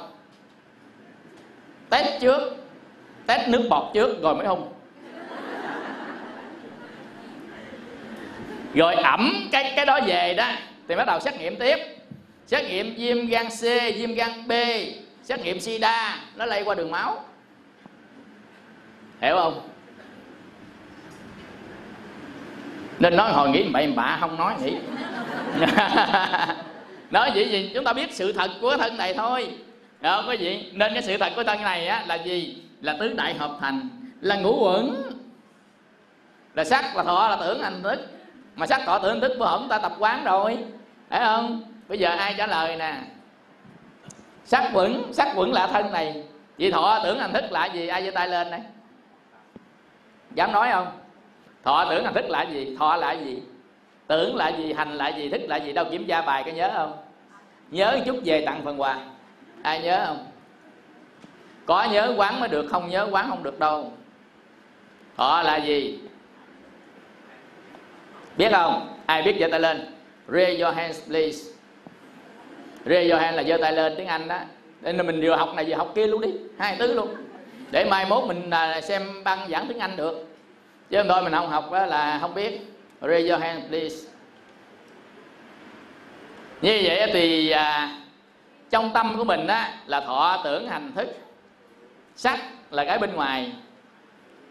Thọ tưởng hành thức, thọ là gì? Là cảm thọ, cảm giác. Cảm giác gì? Cảm giác vui, cảm giác buồn. Cảm giác không vui không buồn là thọ lạc, thọ khổ. Thọ không lạc không khổ. Ngồi đây có có có, có sung sướng không? À, sung sướng đó là cảm giác đó. Nên cái cảm giác đâu mình muốn biết cảm giác mình sờ cái cây. Bây giờ đây dễ lắm. Có cô Phật tử bà hổm đem cái hình cô vợ bé lại đây nè. Cái thầy cái thầy Thầy nhìn cái cô này không biết làm sao chứ con nhìn con nổi máu. Nên thầy nhìn thầy không có nổi máu là thầy không có cảm giác gì hết á. Còn cô kia có cảm giác đó, có cảm giác nổi máu là cảm giác gì? Thọ khổ. Nên mình muốn biết cái cảm giác mình như thế nào để kiểm tra đó. Cứ lấy hình vợ bé ông chồng dơ lên cái là biết cảm giác. Cảm giác sao biết liền à? Nó thọ khổ. Nhìn khổ mà cứ nhìn hoài, hiểu không? Như vậy cái gì nó bắt mình nhìn hoài? Cái ái phi hữu. Ái nó có hai loại ái, ái hữu và ái phi hữu. Ái hữu, ái phi hữu. Ái hữu là gì? Ái hữu là ái có. Ái có nghĩa là gì? Là mình muốn luôn luôn lúc nào cũng có nó trong tay để cho mình ái. Là mình muốn có nó trong tay để thỏa mãn mình. Thì đó gọi là ái hữu. Nên mình giữ nó lại. Ái hữu là giữ nó lại. Muốn vàng không? Vậy đem vàng về. Muốn ông chồng không? Ông chồng đem về. Tại sao lại muốn cái ông đó mà không muốn ông khác? Tại ông này mới thỏa dục của mình, ông khác không thỏa dục. Ông này mới làm mình sung sướng. Thứ nhất lời nói của ông làm mình sung sướng. Thứ hai mình nhìn ông đẹp mình sung sướng. Thứ ba sau đó tùm lum cái. Không, cái này là nói pháp mà nghe, chứ không phải mình nói thô. Chính cái người này mới làm cho mình có cái cảm thọ này. Còn người khác không làm cảm thọ được. thì chúng ta không giữ lại nên không có ái hữu của cái người người khác mà có ái hữu người này. Bởi vì tại sao mình thương ông này mình là mình nợ ái hữu ông đó đó, nợ gì? Ái hữu chính ông này mới đem lại mình cảm giác, ông khác không đem mình cảm giác được. Rồi ông không để mình cảm giác, người ta dí vô thì mình phải làm sao? Mình phải đẩy ra, phải không? Đẩy ra ái phi hữu. Ái phi hữu cũng muốn, mà muốn gì? Muốn đẩy người ta ra, muốn đoạn diệt, muốn dục bỏ. Ái phi hữu. Ái hữu á, thì được gọi là tham, ái phi hữu gọi là sân. Hiểu chữ ái chưa?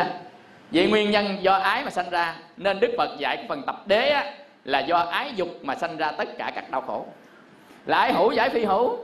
Bây giờ dù mình không muốn, không muốn có nghĩa là mình muốn gì? Muốn nó không có.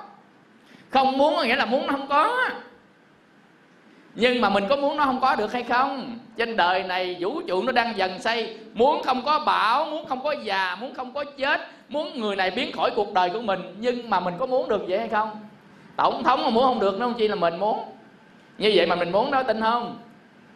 Mình muốn đừng có bão, mình muốn đừng có nhiệt độ cao. À, mình muốn, muốn đừng có người ta chửi mình. Mình muốn à, con mình phải nghe theo mình. Muốn ông chồng mình phải nghe theo là muốn hữu. Rồi muốn à, là vợ bé rời khỏi cuộc đời ông chồng mình là muốn phi, à, muốn, muốn à, phi hữu. Hiểu không? Mình muốn hữu, muốn phi hữu, muốn hữu, muốn phi hữu, muốn hữu, muốn phi hữu. Nhưng mà có được cái nào không? Không được cái nào chứ. Muốn hữu, nếu có được sanh ra lòng tham. Không được sanh ra sân. Muốn không đó? Muốn được sanh ra tham, nghịch ý sanh ra sân. Như vậy là muốn sẽ làm cho mình chết dai dai, chết dài dài. Thì cái đó gọi là dục lậu. Chết chưa? Dục lậu nghĩa là gì? Chính cái dục này dẫn đi sanh tử luân hồi gọi là lậu. Chữ lậu là rỉ ra đó, sanh tiếp, sanh tiếp đó. Chính này nó kích thích hơn khẩu ý mình làm ra. Nên mình ngồi xuống muốn đứng lên là dục nó kêu mình đứng lên đó. Ở đây nè, mình muốn đi ra ngoài đó là dục nó kêu mình đi ra đó. Có vợ rồi muốn đi kiếm vợ bé nữa, dục đó, nó kiếm đi kiếm vợ bé nữa đó để thỏa dục. Tất nhiên là tất cả các hành động hoạt động mình đều do dục nó chi phối. Mình không hay. Tại sao ngồi nhà muốn đi chơi? Dục nó chi phối để cho nó thỏa mãn đó. Đi chơi nó sẽ thỏa mãn hơn ở nhà. Đi chơi đã hồi nó muốn về nhà nghỉ. Vì nó muốn về nhà nó nghỉ. Tại vì nó đã à, là kéo dài cái thỏa mãn, nó trở thành không thỏa mãn. Nên cái vui hạnh phúc của thế gian không bao giờ có. Tuyên bố một câu đừng sốc. Nghe kể chuyện ngày xưa có một nàng công chúa, nơi vườn hoa mùa xuân vấn vương bao nỗi buồn.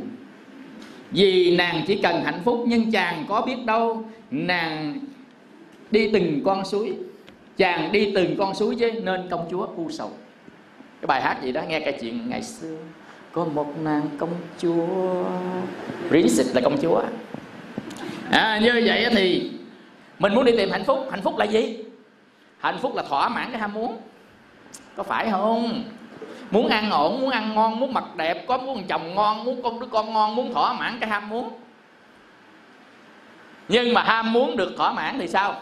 Nó lại sanh ra lòng tham, chấp thủ, muốn giữ chặt lấy nó hoài. Mà mình muốn có người ta, mình giữ chặt người ta hoài thì người ta bị ở tù. Mà người ta ở tù thì người ta dùng dãy, người ta vụt khỏi tầm tay của mình, mình đã đau khổ. Vậy cái muốn của mình sẽ là một cái ác với người khác. Hiểu không? Nhằm khi mình tính đâu tốt cho người khác. Tốt là phải chung thủy với tôi. Tốt là không có được hút thuốc. Tốt không được uống rượu. Tốt không được xài iPhone. Tốt được xài iPad. Tốt là phải tám giờ ngủ, không được coi phim. Dần dần mất sự tự do người ta luôn. Mà mình cho đó là tốt. Cái đó không phải tốt đâu, mà tốt cho mình chứ không phải tốt cho người đó. Hiểu không? Tốt cho cái thỏa mãn dục của mình. Ý mình muốn vậy đó. Bởi vì bắt người kia phải làm thỏa mãn theo ý của mình hết. Là cái đó tốt cho mình. Mà mình không biết. Thằng bản ngã của mình nó núp phía sau á. Nó, nó, nó, nó dậy, nó khởi, nó sai, nó khiến mình mà mình không biết. Mình lầm nó, tại sao không biết? Vô minh, vô minh lậu. Hiểu vô minh chưa? Đó là vô minh lậu đó. Nó kích mà sao mình nó không biết. Nhằm khi người ta đây tự phụ ghê gớm lắm. Ai về đâu ghê gớm trong vô minh. Trong cái ngu mà mình nói tao chùm của ngu nè. Hiểu không? Ngã mạng. Không có nào học qua tao hết, không có nào gì qua tao hết. Chính ngã mạng lên, mà ngã mạng lên làm cho bản ngã tăng, làm bản tăng tương lai sẽ đau khổ. Ngu cũng chết luôn biết, không thoát được khổ. Mà tính đâu mình là chùm thiên ngã. Ngã mạng xưng thần, xưng thánh, tùm lum la. Chứ mà chính đó đọ mình tuốt xuống địa ngục chứ. Cũng không hay nữa, vô minh. Ông bị ông vô minh này chi phối. À, nên bây giờ chúng ta đang ngồi mỏi quá. thì muốn cái gì? Muốn đứng lên phải không? Đúng không? Vậy đứng lên để thỏa mãn cái muốn mà mỏi quá. Mỏi quá muốn đứng lên, vậy mỗi khi ngồi lâu quá đứng lên cái nó sung sướng dữ lắm. Nên mình ao ước được đứng lên. Học ở đây, học tiếng hai tiếng một, ao ước được ra chơi. Thằng muốn á, nó muốn đi ra chơi để cho gì nó thỏa được cái dục của cái muốn đó. Là để thỏa mãn ham muốn đó. Vậy mình đi ra ngoài cái nó thỏa mãn ham muốn. Học sinh đó quý vị rất thích nghỉ học. Bữa nào mà cô giáo, thầy giáo nó nghỉ học vỗ tay hi hi hi, quan hô quan hô, thầy muôn năm, cô muôn năm. Bắt mà nghỉ ở nhà hoài không cho đi học. Muốn đi học, vô năn nỉ. Bởi vì đứa nào đuổi học cái lên năn nỉ lại ông thầy luôn. Còn nó đang được học á, nó trốn học. Nhưng mà bị đuổi học rồi nó vô lại ông thầy xin học. Tại sao? Là tại vì dục nó không phải là mãi mãi. Mà dục lâu nó trở thành đau khổ. Chích xì ke mũi sướng, chích mũi thứ hai cái một là nó hành hạ bản thân rồi. Ngồi xuống thấy rất là đau khổ bị tê, đứng lên cái vui, đứng hoài trở thành đau khổ. Hiểu không? Nó muốn ngồi. Như vậy thì bản chất của con dục, dục hoài trở thành đau khổ. Mà không dục hoài á thì nó trở thành chấp thủ. Mà chúng ta chấp thủ muốn giữ nó mà có giữ được không? Trong sanh lão bệnh tử, trong á, thành trụ hoài không, muốn có giữ được nó không? Không giữ được nó thì khổ tiếp. Vậy thì bản chất của dục là gì? Khổ. Hiểu chưa đâu rồi? Hiểu chưa? Như vậy thì nó luôn luôn thì làm cho mình đau khổ. Đứng hoài cái, ngồi nè đứng lên sung sướng phải không? Vậy bắt đứng hoài. Vậy thì mình đang học, muốn đi ra chơi, cho ra chơi hoài không cho vô lớp à. Như vậy có phải vui hoài không? Hồi khổ, chính cái ra chơi đó lại là cái khổ. Chính đứng lên là thành khổ. Bây giờ muốn ngồi xuống, ngồi xuống cái vui quá, sướng quá, đừng nghỉ ngơi, cho mày ngồi hoài đó, không cho mày đứng lên luôn. Vậy thì cái ngồi hoài trở thành khổ. Vậy thì cái hạnh phúc của thế gian mà kéo dài hoài trở thành đau khổ. Mà nếu không kéo dài hoài thì trở thành chấp thủ. Mà chấp thủ thì sao? Chấp thủ là giữ chặt. Mà giữ chặt cái sanh lão bệnh tử, cái thành trụ hoại không thì có giữ được không? Không giữ được nghịch ý. Nghịch ý thì sao? Nổi sân, nổi sân khổ hay vui? Khổ tiếp. Vậy thì không giữ được nổi sân đọa địa ngục. Còn giữ được nổi tham đọa ngạ quỷ. Vì dục nó làm cho hai cái tâm trong ba tâm đầu khổ, địa ngục ngạ quỷ. Mà tại sao mình phải làm như vậy để đọa địa ngục ngạ quỷ? Tại vì vô minh, đọa súc sanh. Này gọi là tham sân si. Hiểu không? Hiểu chưa? Hiểu chưa? Hiểu chưa? Về nhà sẽ tư duy tiếp. Hiểu về nhà tư duy tiếp. Tư duy tiếp mới thấy cái hay của Pháp của Phật. Thấy hay nhìn vô được liền. Biết ghen nằm chỗ nào, ghét nằm chỗ nào, thương nằm chỗ nào, chán nằm chỗ nào, ngã mạn nằm chỗ nào. Cái gì đi. Học tới cái bài hữu lậu. Tức là học cái bài đó mà, mà lậu hoặc á. Thầy phải phân tích ở trong di thức học. Nào nằm trong nào trong hữu lậu, nào nằm nào trong vô minh lậu, nào nằm trong dục lậu. Nó nổi lên gì thấy được liền, đó là thiền đấy. Thiền Vipassana.